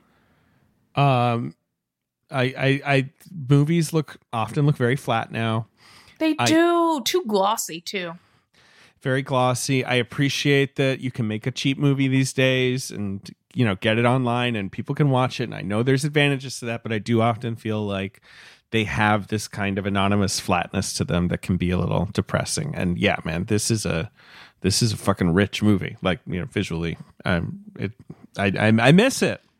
I miss it too Did you see the fucking trailer for the new Home Alone, Griff? Yes, I did. uh, Home Sweet Home Alone or whatever it's called, Yes. the Disney Plus Home Alone. Angelica, let me tell you, the, the premise is they leave the kid home alone and some burglars come. It's the exact oh my same god thing. Um, but the thing about it is, it's got that kind of flatness uh, that you, would, Yes. you know, the sort of straight to streaming flatness. And then you think about Home Alone, which is like that's a movie that was a it's a Chris Columbus movie that was really just kind of like a down the Yeah. middle kind of family movie. And now you watch that and you're like, God, this thing is. It looks so good. Like the, the Yes. grain on this is beautiful. Like It, that's it looks like Lawrence of Arabia now. fallen. It is it is bizarre. yes. oh, it has texture and again, like practical. It's beautiful. Yes. The, the weather looks great. The location filming is great. Uh, anyway, that's that's that's how sick things have gotten. That's all. Okay. Now Ange- Angelica's laughing because I I sent in, uh, into the uh, private chat the a picture of the boss baby, but that's for comparison. Okay. okay i was like this is just a boss baby is his That child a is the cartoon boss baby. My child is not a cartoon. She's flesh and blood. She is. I will give her that. I will actually. I will give her that. Now, hold on one second. I'm sending the uh, the second photo here. Give me one moment. Um, it, it is it is absurd though, and it's like I don't know, especially considering how uh, cheap uh, most Carpenter movies were. It Exactly. is amazing how much he just understood how to get the most out of images. You know. totally i mean visually dynamic in terms of framing how characters are blocked i mean it's just every level visually is just kind of firing on, on all cylinders especially here and you know one of my favorite moments comes in the end visually and is the background of both of y'all's zoom where you know it's ripped pages from what we can assume is sutter cane's uh, manuscript. And it's like he rips i mean sutter cane rips himself apart and then that reveals like oh these are pages and it's almost like he's opening it up to this other world and you don't even see what sam neill is looking at through this um torn um sort of it almost looks like a cave opening in a weird way. And you you don't know what he sees but you see his facial expression and you're like Which oh yeah we're in we're in for some shit y'all. That that's that Lovecraft magic where it's like you know it's better to see how how it makes someone look to look at something than just show it. Like you know you're going to get more out of their reaction. Um, and the shot you're talking about, the ripped page thing, just that's just classic Carpenter. I feel like where he's like when when I'm going to deploy visual effects, I'm going to make Oh. sure. Oh, there what she is. baby they do look like boss baby oh little boss I, baby I will, Griff. I will out say perfectly, you got David. I, I got the right comparison, did I not? well. You you got you got her in a boss baby pose. She's uh she's on her. I didn't get her in that pose. You got her in that pose, and I've just She, saved it. she it gets herself in that pose. You put her on her back. She rolls onto her tummy in one second. Can we also Anyway. say how well that timed out? That Angelica responding yeah. to how much your daughter looks like the boss baby coincided with As you I saying talk about how much more effective it is Lovecraftian to horror. see. No, no, how much more effective it is to see someone react to seeing something. Yeah, totally. Yes, and yes. that's something I'm hyper aware of watching newer horror films where, you know, they have these CGI, mostly CGI monsters, and it's Yeah. just like ugly. It's not engaging visually, and it's better a lot. You, you guys are right. It's better a lot of times to not see something fully and let the audience's imagination sort of fill in the blanks because what they can fill in the blanks with is you know, personally scary Yeah. to them, so it's more effective. what is most wild to me is that Carpenter, like, you read the interviews at the time, sort of bemoaned the fact that he couldn't use CGI because this is post Jurassic Park and T2. Mm. And he was like, Yeah, the budget isn't big enough, so I'm back to using rubber again. Like, he was sort of very dismissive of it. And, you know, outside of like those two examples and some other very, very high level cutting edge movies, so many of the movies, the 90s films without massive budgets that use CGI, it has aged just so horribly. Like they did not have the skill and the artistry to know how to execute it. And this movie has one big CGI effect, I would say, which is when like Sutter Cane starts ripping mm-hmm. himself. And it is mm-hmm. so effective and it is so scary. It's clearly a very simple, cheap trick. But mm-hmm. the fact that that's the one thing that is digital rather than practical, and it is a, a an effect that feels like you are ripping at the seams of reality, like you are mm-hmm. tearing the movie in half. You transition from that into the the more practical thing that we both have as the background of like the pages and mm-hmm. Sam Neill walking into it and whatever. But I I find that image so scary to like see a man sort of like cut the the fabric of time and space around him and just start peeling it back. Yeah, and then I really like how you see Sutter Cane a little bit later in one of Sam Neill's dreams after he's able to quote unquote well, he doesn't really escape the town. He's more like let out Right. um, so he can bring uh, Sutter Cane's manuscript to the rest of the world, and starting with his publishing company. Um, but I love that moment with between uh, Sutter Cane and John Trent on, on the bus, and Sutter Cane's whole "I'm God now." I'm like, every writer wants to be able to say that. Like, why? Yes, my creations are real, and I am God now. Yeah. And and then when he like thinks he w- he he's like, did I ever tell you my favorite color was blue? And he thinks he wakes up, and then every the hair of the old woman sitting next to him, every everything everybody's wearing, the way the light is Blue filter. Right. It's The- like, yeah. Ooh, yeah, it's and then he wakes up again and then he's you know screaming on the bus, which is probably what I would do. Absolutely. Well, and it's such a scary concept that it's like this guy can just keep on popping up in your head and going like, rewrite, I've decided to add this, and your reality is that quickly changed around you. Or is it? Like Yeah. you wake up the second time and you're like, well, now I don't fucking know what to make of anything.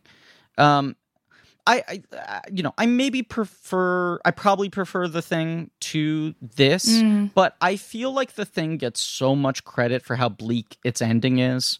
You know, when people talk about that movie, this feels to me like far and away the bleakest ending he's ever had in any of his Yeah, films. I think It- that's why it is- I, like it so much. it is insane how relentless the last 25 minutes of this movie are because you have this sort of oh he breaks through the page the town is letting him free right and we're used to either in movies like this everything returns to some state of normalcy and at the end there's some like shrug look to the mm-hmm. camera question of like or is it or the guy actually finds a way to defeat the thing right and in this it's like no as you said they sort of just let him go but he infects everyone with him and things just get worse and worse and worse and worse and worse.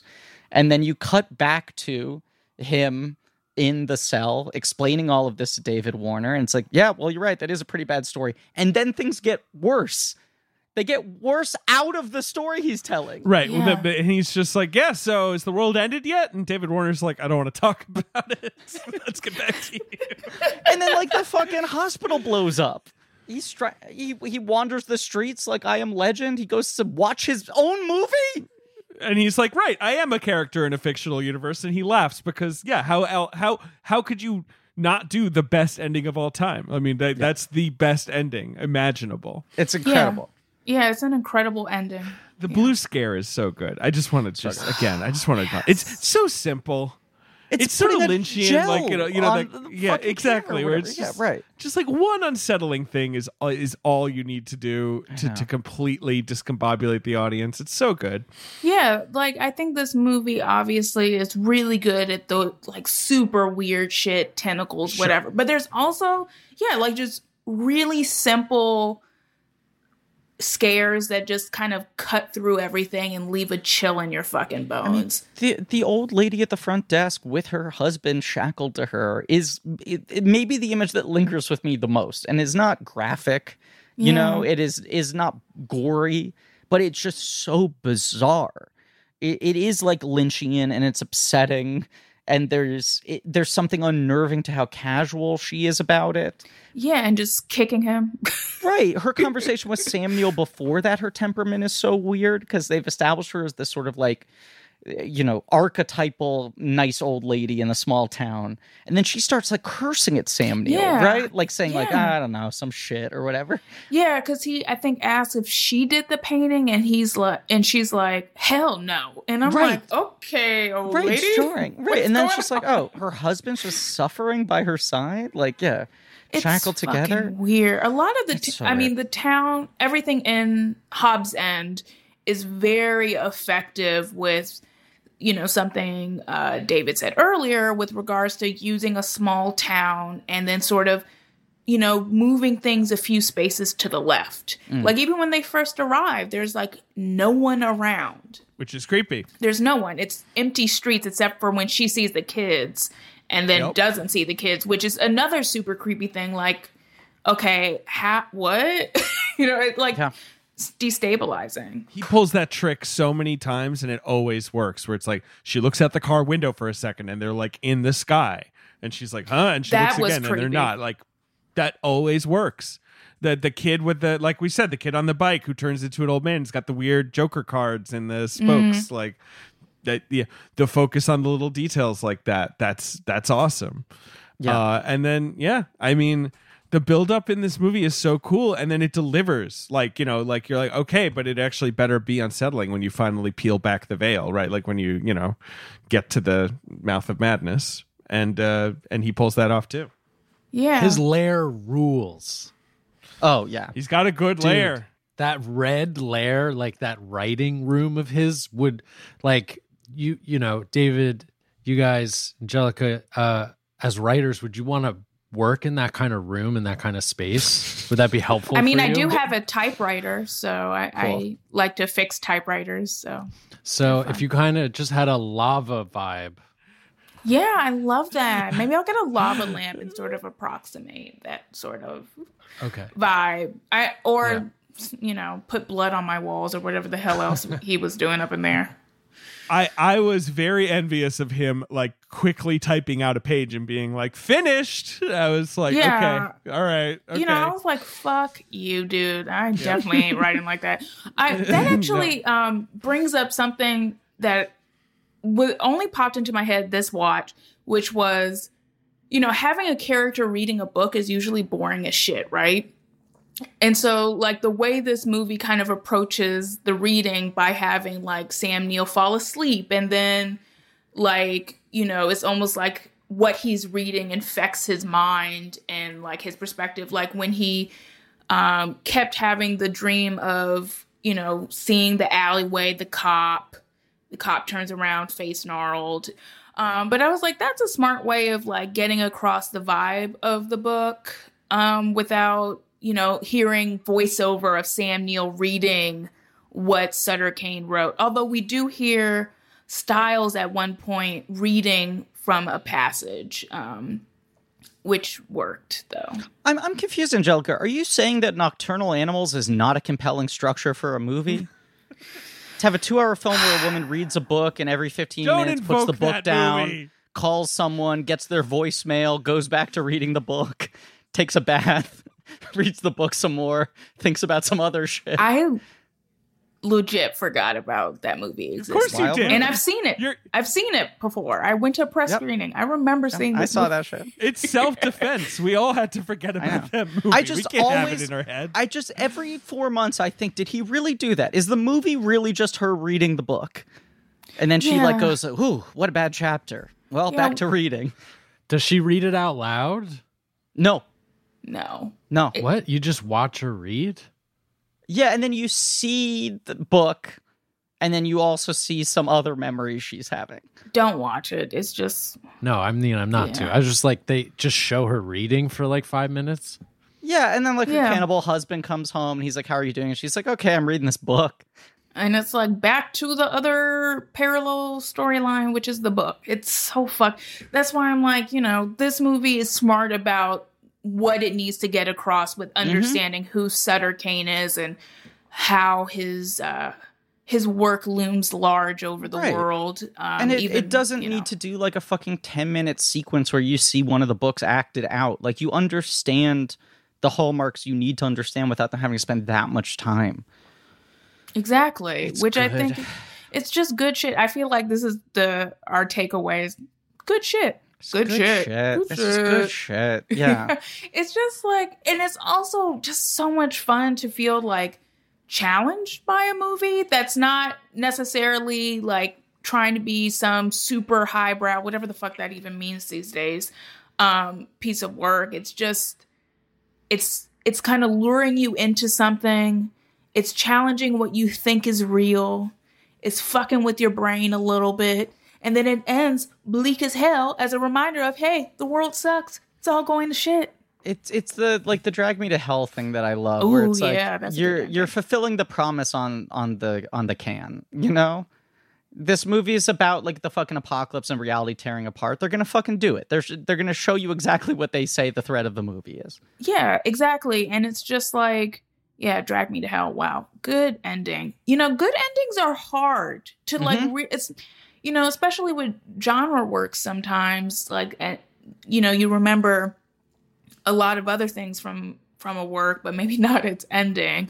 But Carpenter has some really dope endings um, as a true. filmmaker. He's- you're you're right. Yeah, he kind of is the ending killer. Yeah, the fog ending rules. Obviously, the thing has The very Thing. famous ending. Even Prince I mean, of Escape- Darkness, I like the ending. Escape from New York is such a fucking Yeah, him just cool walking ending. off. He gets Yeah. out so Yeah. quickly. Right. That's the Yeah. other It's thing. same with Big Trouble in Little China, where he's like, "I'm not going to kiss you," and then he leaves, and he's got a monster in his truck. Uh, they live. What's the ending of They Live? They live ends with the Oh, fucking it's- it's the alien couple. Yes. fucking. Yes. It's this the alien titty. Right. So And that's then, like, great. Yeah, what are you looking at? Yeah. Oh my god, if that happened to Uh, me, Lord Jesus have mercy. I don't know how I would react. I don't know. That's maybe the kind of Um, freaky shit I'm into. Oh. mm, Uh, oh, Maybe, Griffin. maybe I'm working through it. I'm working through alien it. sex. Uh, Yeah. yeah. no, it's good. It's good. It's just a bunch of yeah. He he he's a punchy. It's his sort of Howard Hawksy thing, right? He's like, Yeah. I'm not going to let the you know send the audience out unsatisfied. Like he, you know, I'm an old fashioned filmmaker. Uh, I want to, you know, I want to nail it, and this might be my favorite of his endings, though. Like, I just love the whole recursive. It's meta it's thing. one of the Yeah. best endings ever. Yeah, same here. Yeah, yeah. it's Um, funny because um Vulture was is a lot of packages got moved around that we do because of the because of the pandemic and feeling like, Like certain things sort of wouldn't 50 best type packages, like the sort yeah, of yeah. It was Yeah, doing yeah, like yeah. a really big package on best endings, and I I remember think us that having came out. Yeah. Yeah, I think it eventually came out, but like, you know, we were like in the conversations amongst the critics and other people at Vulture who were working on it. We were like, we'll only do like one ending from a filmmaker. We're not going to do multiple. Like, we can't list every Mm. Wilder ending or, um, and I, I was like, I know everybody wants, you know, the thing for Carpenter, and I get it. But in It's the mouth of madness is Yeah. is like to me such an evocative gut punch of an ending and then you know sam neill laughing until he's crying just really gets across like wow this person is like truly and deeply fucked I uh, wholeheartedly agree. I'm trying to find here, Angelica, because you were sort of even invo- evoking this, but like the uh, JJR researcher pulled up some quotes hmm. where Carpenter was just throwing shade at this idea of people trying to. And it, it's now what I feel like gets called elevated horror, and he had a different term here he used, but that hmm. The, even at this point in the Like, up- 90s, upscale horror is the term that Michael DeLuca. horror. Yeah, so hmm. Michael DeLuca basically talked about like there's two kinds of horror films. There's the sort of low budget stuff that's more direct to video, and then there's a movie market for interesting high concept upscale horror films. He's talking about at the time Interview with the Vampire and Wolf. He's, he's citing as examples, which is funny because right, those are movies like Interview with the Vampire is kind of trying to be like an epic period drama. Wolf is sort of a satire. Like they're not leading with horror. No. and. Uh, they asked Carpenter about it, and he's like, "That's a terrible word." like, Right. fuck I hate this. And he was just sort of like, I like monsters and aliens and shit. I don't feel the need to try to impress upon people that I'm doing it in a more serious way. I mean, he said Carpenter, like specifically, um, invoked uh, Coppola's Dracula as like that was sort of seen as maybe this is a transition point to horror being a slightly more legitimate genre and that everyone was sort of trying to copy that for a while in the 90s and it didn't really take hold. You know the fact that wolf and um interviewing a vampire are like the two things that deluca's throwing out there is like these are the two tracks of this. Yeah, that that's really fascinating hearing Carpenter's perspective on that. Just because I feel like we're in a really weird time for horror, where you know the way horror is talked about is still strange, especially amongst critics. Like I think there's a lot of critics who just don't fuck with horror, and it shows whenever they do a horror review yeah but it's also like I think sometimes I get this sense from certain filmmakers who dipped into who are dipping into horror now that they're almost embarrassed they're doing horror so they have to make things like trauma exploration like the guiding thrust of the work rather than you know actually effectively scaring people and like getting under your skin and doing fascinating things visually I don't know. I'm kind of depressed with modern horror um, from Hollywood. it it's just it is very interesting to me that Carpenter was complaining about sort of the exact same things that are being debated right now, almost 30 years ago. Because Uh, everything's cyclical. Like I, I'm really, I'm working on a really big piece, um, probably the biggest of my career that will be out before the end of the year. And I'm not going to spoil what it's about. It's about a big red dog, right? Oh, total. The fact that you said red big dog several times makes me think it has to be a clip. but one thing it kind of led me to do was to read a lot of criticism from black critics from like you know decades and decades prior and i'm like we're still talking about the same shit with representation with colorism with you know black filmmakers being used by the Hollywood system to give the veneer of progress. All these things are like so cyclical, and it's really, I think, important, you know, to understand history in order to even understand the moment we're in. You know Thank what I mean? you for reminding me of this thing that now is slightly on subject that I can bring up that I was going down this rabbit hole last night was pretty fascinated by. Uh, I, I was thinking, you know, in, in another uh, insomniac night, being uh, tortured by my thoughts, unable to sleep, uh, about uh, Roosevelt Franklin, who was like a very early Sesame Street character, who was sort of mm-hmm. like the early breakout character of that show, or at least one of them, and then got phased out by the '70s. He was maybe kind of the the or the Elmo of his moment, where he was sort hmm. of the closer Yeah. child analog character, and he was like a little boy with a striped shirt, and he had a little bit of a mischievous attitude. And Sesame Street was so specifically catered towards like we are trying to create a show that can promote literacy within inner city children who perhaps don't have the educational support that they need right? Like so sesame street was really designed to represent that kind of city and have that kind of diversity and not just be a show for like small white children. And franklin roosevelt was supposed to sort of be like a black muppet in theory right is kind of hmm. coded that way. And most of his segments took place within his school. And i was reading articles written in like 1972 debating whether Franklin Roosevelt is a good stereotype or not. And they feel so similar to the types of things. Now, these articles were mostly being written by black journalists in black journals, right? Hmm. But it's the kind of think pieces you see today. And then Fox News gets all fucking wound up and goes like, "Oh, so now they're saying that Cookie Monster has to be canceled." These people, where do they stop? And it's like, these debates have been going on forever. Forever. These same conversations always fucking happen. And people go, oh, so now we can't just enjoy things? You know? It, Yeah. it's it's it's a like an unending spectrum. It, it is bizarre just how much more upset people get now when things are debated. Oh, totally. And I think that also, I mean, links to something that unsurprisingly is on my mind quite a bit, but people's discomfort with any sort of criticism that brings a strong intellectual historical right. perspective. It's oh, people can't just enjoy things. I mean, pe- that's why I'm off fucking Twitter because I'm like, you know what? Smart. I I can't. It's not good. I'm let. It's not, and it's you know you let so many other voices in your head, and I think that's actually not good for you creatively. Like you can kind of lose your own voice amongst the masses. Talk about in the mouth of madness, am I right? I know. Yeah, yeah. That is basically Twitter. but you know, I think that having a critical perspective is really important. Like you can like for example with In the Mouth of Madness, can I just like watch it and just enjoy it just right. as a you know, piece of spectacle and horror on a more visceral level? Of course but it also invites you to think about really fascinating subject matter the nature of madness, the nature of reality, um, our own perspective on ourselves and others, and how other people look at us. I mean, I think those are all worthy subjects of consideration and thought.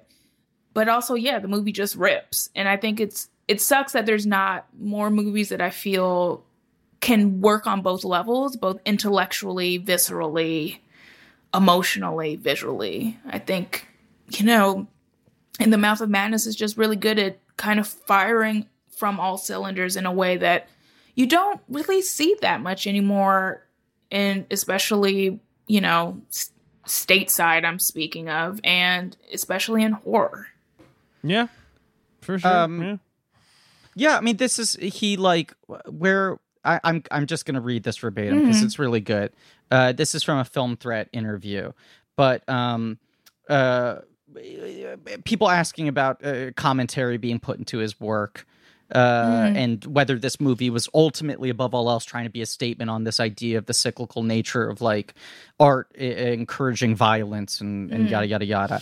And he said this is not a new thing. When I was a kid, and this gets back to also what we're fucking talking about, how about the same arguments are had cyclically over decades, and people act like it's a new thing. So he says this is not a new thing. When I was a kid watching television, there were these documentaries on TV asking, Are foreign movies too violent? This is really not a satirical film, but it's based on the idea that Sutter Cane is being told what to write by these creatures from the beyond. And so when people read this stuff, they become possessed, paranoid schizophrenics, and run around killing people with axes. So, in that sense, yeah, it is a take on the ridiculous premise that television, movies, and books can create killers. But most importantly, he says, Angelica, hopefully that isn't the first thing on people's minds. Hopefully you're screaming rather than thinking. Like this is his whole thing is he's always like i'll tell you what's in my fucking mind while i'm making this movie. I have shit. I i'm a deep thinker. I have things i want to say but i'm not trying to make like polemic films and primarily my number one concern is i want to entertain people i mm-hmm. want to mm-hmm. entertain people in the way that the movie is set up to entertain them i want to fulfill the obligations of that genre i want to give them the visceral excitement that they came for and if they want to think about the shit, then fine, they can. Um, the other quote I just want to read here. Mm. So this is from Cinefest Fantastique, the the French movie magazine from the year before this movie came out. And he's sort of talking about how earlier in his career he felt a need to prove to people that he wasn't just a horror guy. He was never embarrassed about being a horror filmmaker, but that he always, you know, wanted to do westerns and dramas and seen as someone who had range. And his quote is I love horror. I love science fiction. I had different kinds of dreams when I was younger, when I was trying to break into Hollywood. I wanted to direct westerns and action pictures. Then Halloween came along and gave me basically a career, and I struggled with it for a while, but I've come to understand what a gift it was and how wonderful it was. I'm extremely happy being John Carpenter. I enjoy it. Aww, that's I like love that. Really sweet. And this that feels like sweet. a movie made by a guy who's at that exact state in his life and comfort with himself. And it is so good that he got over whatever like you know like so much of the this sort of like ah i want to be a studio guy but i hate the studios and like i don't want to just be the horror guy but i'm clearly the master of horror you know like that he yeah. he sort of came to you know some sort of self-awareness and self-respect now he just seems like the coolest mm-hmm. i know you know he's like doing his music and just sort of like you know giving these interviews where he like mouths off and has fun and I, I don't know like doesn't he just sort of seem uh, d- like a, d- a del- Yeah. delightfully sort of like self-assured, uh, settled guy. He's like, I made Halloween. Fuck you. It's it's also funny how in that same interview where he's complaining about the idea of upscale horror, he's like, I don't know, Cronenberg says he doesn't want to do horror anymore. Like he already in 1994 was like Yeah, this he's like, fucking "Sheesh." guy. Yeah. I love that. I would love to smoke weed with Carpenter and play some video games. I think Oh, Angelica, hell yeah. it's that's the easiest thing to pitch him on. I think. I know. That's why I'm like, hey, I'm always the friend who has weed and like in multiple forms. I'm like, hey, you want an edible? I got an edible. You can bring want the this vape weed, pen? I got exactly. this- I got this, Yeah. joint. And with Carpenter, it would work. Most of my friends do not smoke weed like I do, but it would work on him. You should have like like send out the official request through Vulture. like we are proposing a piece in which the two of you smoke weed and play video games, and if anything comes up, then cool. If not, I would love to actually have a column at Vulture that's either like reassessing films while I'm blazed as fuck or interviewing people while blazed as fuck. That I would be scared of. I would be very, ang- or maybe I would be less scared. You know what? Maybe I would be less anxious if I just got stoned before interviews. oh God, I'm anxious enough before them already. um, should we play the box office game? Yes, let's play the box office game. This movie came out February 3rd, 1995. It was kind of unceremoniously Yeah, dumped a little dumb. by New Line, uh, sort of a betrayal by Mm. New Line um, because it, they weirdly, like, just kind of apparently kind of chose between Wes Craven's New Nightmare and this. Mm. They didn't want them to both come out in the Halloween period. And so that's, they picked New Nightmare, which is a wonderful movie. yeah, It's- I love was that a movie. huge flop. No, it, it did better than this, but I well, mean, it I wasn't feel like it was. Uh, uh, yeah, I, I feel like it was not well received at the time. People were pretty fucking no, confused. It by made it. like twenty million dollars Okay. or whatever. Mm. Like you know, wasn't uh, whereas this comes out in February and makes eight million dollars total. Like it was Wow. really Wow. just got abandoned, which sucks. Yeah. Um, but and it opened number four at the box office, Griffin, Mm. at a It's rude. weird lame Rude. box office. Number one is a epic movie that I feel like is kind of forgotten, partly because it's not that good. Mm. Um, but it was it was a a big moment for a, crucial hottie. Um, sort of. So one it's of a his Brad Pitt of, movie. like starring roles. Yeah, there you go. You Is it uh, Legends of the Fall? It's Legends of the Fall. Yeah. Yeah. Yeah. Have either of you seen Legends of the Fall? Yes, I actually ranked all of Brad Pitt's performances about a year or two ago. So I have Where did you put Legends of the Fall? not high I'm up there. I will say Mm. that. Not really. Like I know a lot of people like him in it because he's hot and has long hair and shit, but I'm like he's like not good in it. There's a lot of like it was really interesting ranking all of his performances because I was like, damn, you were sucking for a while, dude. It took you a minute to find the right balance and figure out your persona.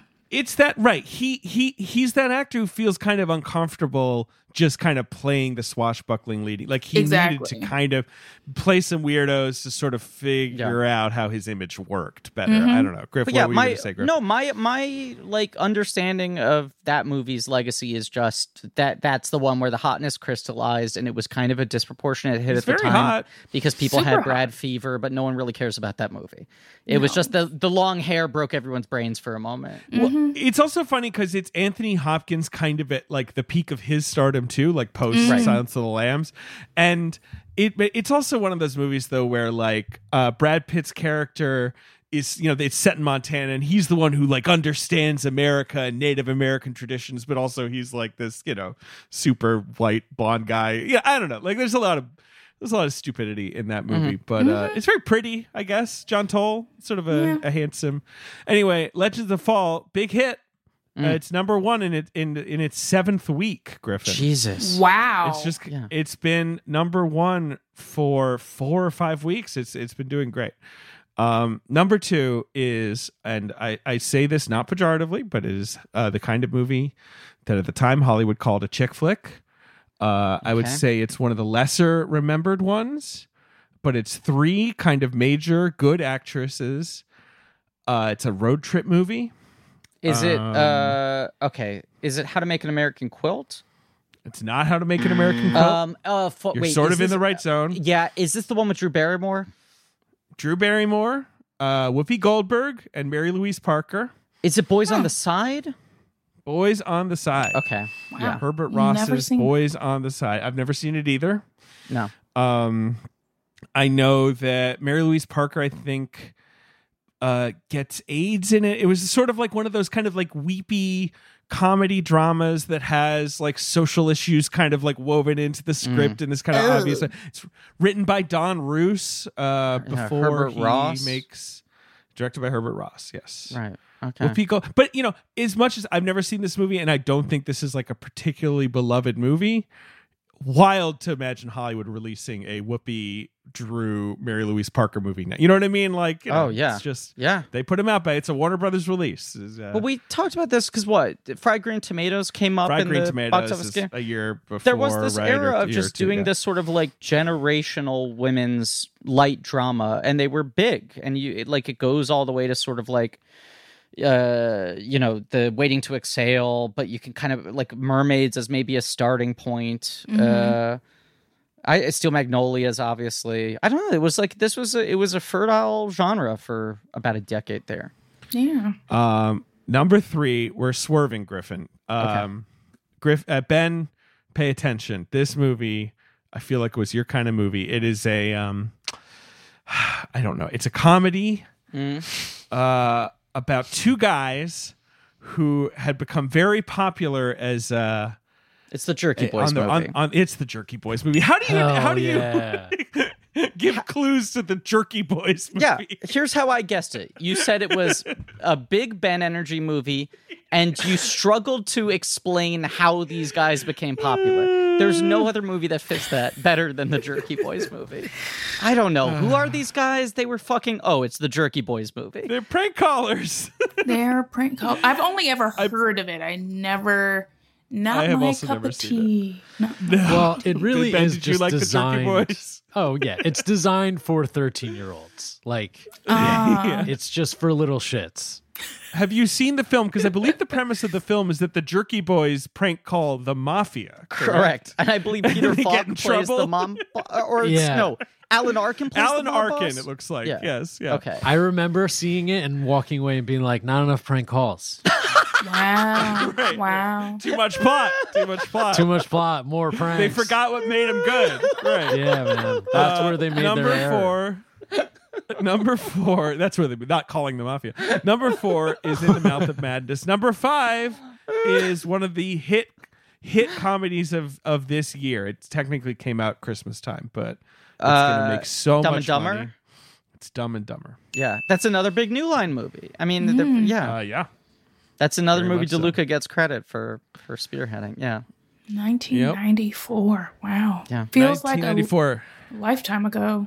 Yeah. I was eight years old. Um, I was not Fool? even five, so I was I was young. Yeah. humble brag. Yeah. Uh, you got you got Nobody's Fool, the Paul Newman movie, and number 6 Mm-hmm.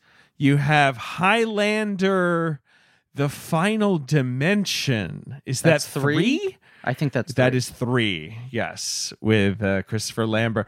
That is the one apparently where with uh, Mario Van Peebles is maybe the villain. I'm not sure. I'm He's sorry. definitely in I it. think that is four because Highlander. No, no, no. You're right. You're right. You're right. It was released in other countries three. as Highlander Three: The Sorcerer. That's what it was. It Okay. sometimes was called The Sorcerer. I have also only seen the original Highlander. I have not seen The Quickening. I have not seen Endgame. well, they Apparently told me. more. This is the thing. They told me there would be only one. So then when two, three, four come out, I'm like, "What's this shit?" You told me. You made me a promise. All right. All right. Yeah. All right. All right. Uh, number eight of the box office is Higher Learning, uh, which we covered Yes. on this podcast. okay. I knew uh, some of these movies sounded familiar. I don't know how you feel about Higher Learning, the John Singleton's third film. Third film, right? Yes. I'm not, I'm Uh, no comment on John Singleton. So No comment. Okay. yeah, Fair I'm enough. Leave that. Mhm. You've also got Murder in the First, an underrated crime thriller starring uh, like a prison movie starring uh, Yeah. Kevin Bacon. Right. Mark- That was one of like several '90s Bacon wants to get his Best Supporting Actor He gets, nomination. he gets like a movies. SAG nom. He gets Right. close or whatever. Right. He gave uh, up being a leading man and took supporting roles and kept on almost getting nominated. Hmm. And then and then you got the 1994 Little Women. Uh, Mm. still hanging around with Christian Bale. Oh, little Christian uh, Bale. Hmm. Kiki Dunst and Winona, obviously. Trini and, Alvarado, yeah, uh, absolutely. Samantha Mathis, all those good people. Claire Danes, good people. Um, yeah, not a bad movie. Gillian Armstrong. Speaking of, Yeah, Yeah, yeah, yeah.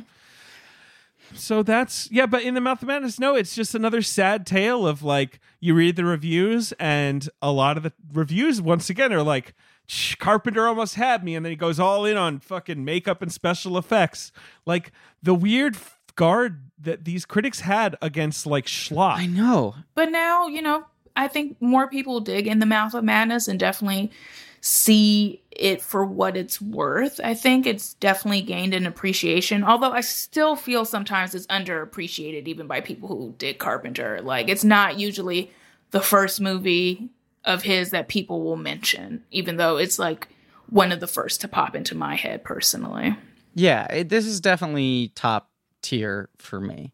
Yeah. Um, Me too. And- this is a top yeah. five, maybe top three. I don't know. We'll I'll Yeah, get to it's my like Carpenter top- rankings. Two, three for me.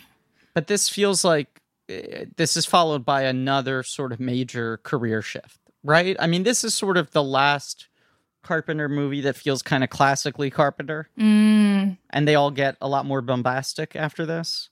Um, yeah, because the next one is Village of the Damned, then Escape from Mm. L.A., Vampires. I've only, I haven't seen in years, but I remember being very bombastic. Angelica, of do you like any of these sort of later Ghosts of Mars and The War? Do you like any of the later, like sort of end of career Carpenters? No, I honestly, it's not on my wavelength the way his earlier works are. I can Yeah, like appreciate parts of them, is what I've noticed, but they don't really have the gut punch effect that something like In the Mouth of Madness has. Well, I'm ex- I, Griff. I considering this series has basically been all bangers. I am very intrigued by how this last chunk is going to go. Oh, But I- totally. it'll be fun. Me too. Yeah. Me too. I'm curious, but uh, I I do feel a little. It feels a little bittersweet this episode because it's like Right, that it's the the final like agreed on masterpiece. this the is rest probably the last sort of like, masterpiece, eh, right? Right, yeah, Right. Unless I, I come in with some radical vampires. yeah. take, you're gonna you squint. know? Well, some people love vampires. Some people love vampires. Some people do. Bella Swan. Bella Swan loves vampires. Oh, sure does. Yeah, um, She sure She does. She does. One she of She loves does. them. She does. Um, can I just say that one of the lines that has stuck with me with this movie is reality is not what it used to be because damn, isn't that the truth That's about the truth. everything we're going through right now? That's, that's what I'm saying. Even I have to David's admit fucking it. joking about it. You have to admit, but every one of these movies I rewatch them, I'm like, this one hits too hard. Carpenter was fucking ahead of the curve and he saw it all and everything feels like a fucking John Carpenter movie now. Like it used to be him heightening his perception of reality to a satirical bent and now it just feels like a Carpenter movie. Now everything's Yeah. at that click. Oh, totally. We're Yeah. living in very surreal, devastating, destabilizing times. And Yeah. what's a better movie to watch it like five in the morning than In the Mouth of Madness to remind you of that? Yeah, I mean, I love uh, watching these movies, and then I hate when the movie ends and I look outside my window.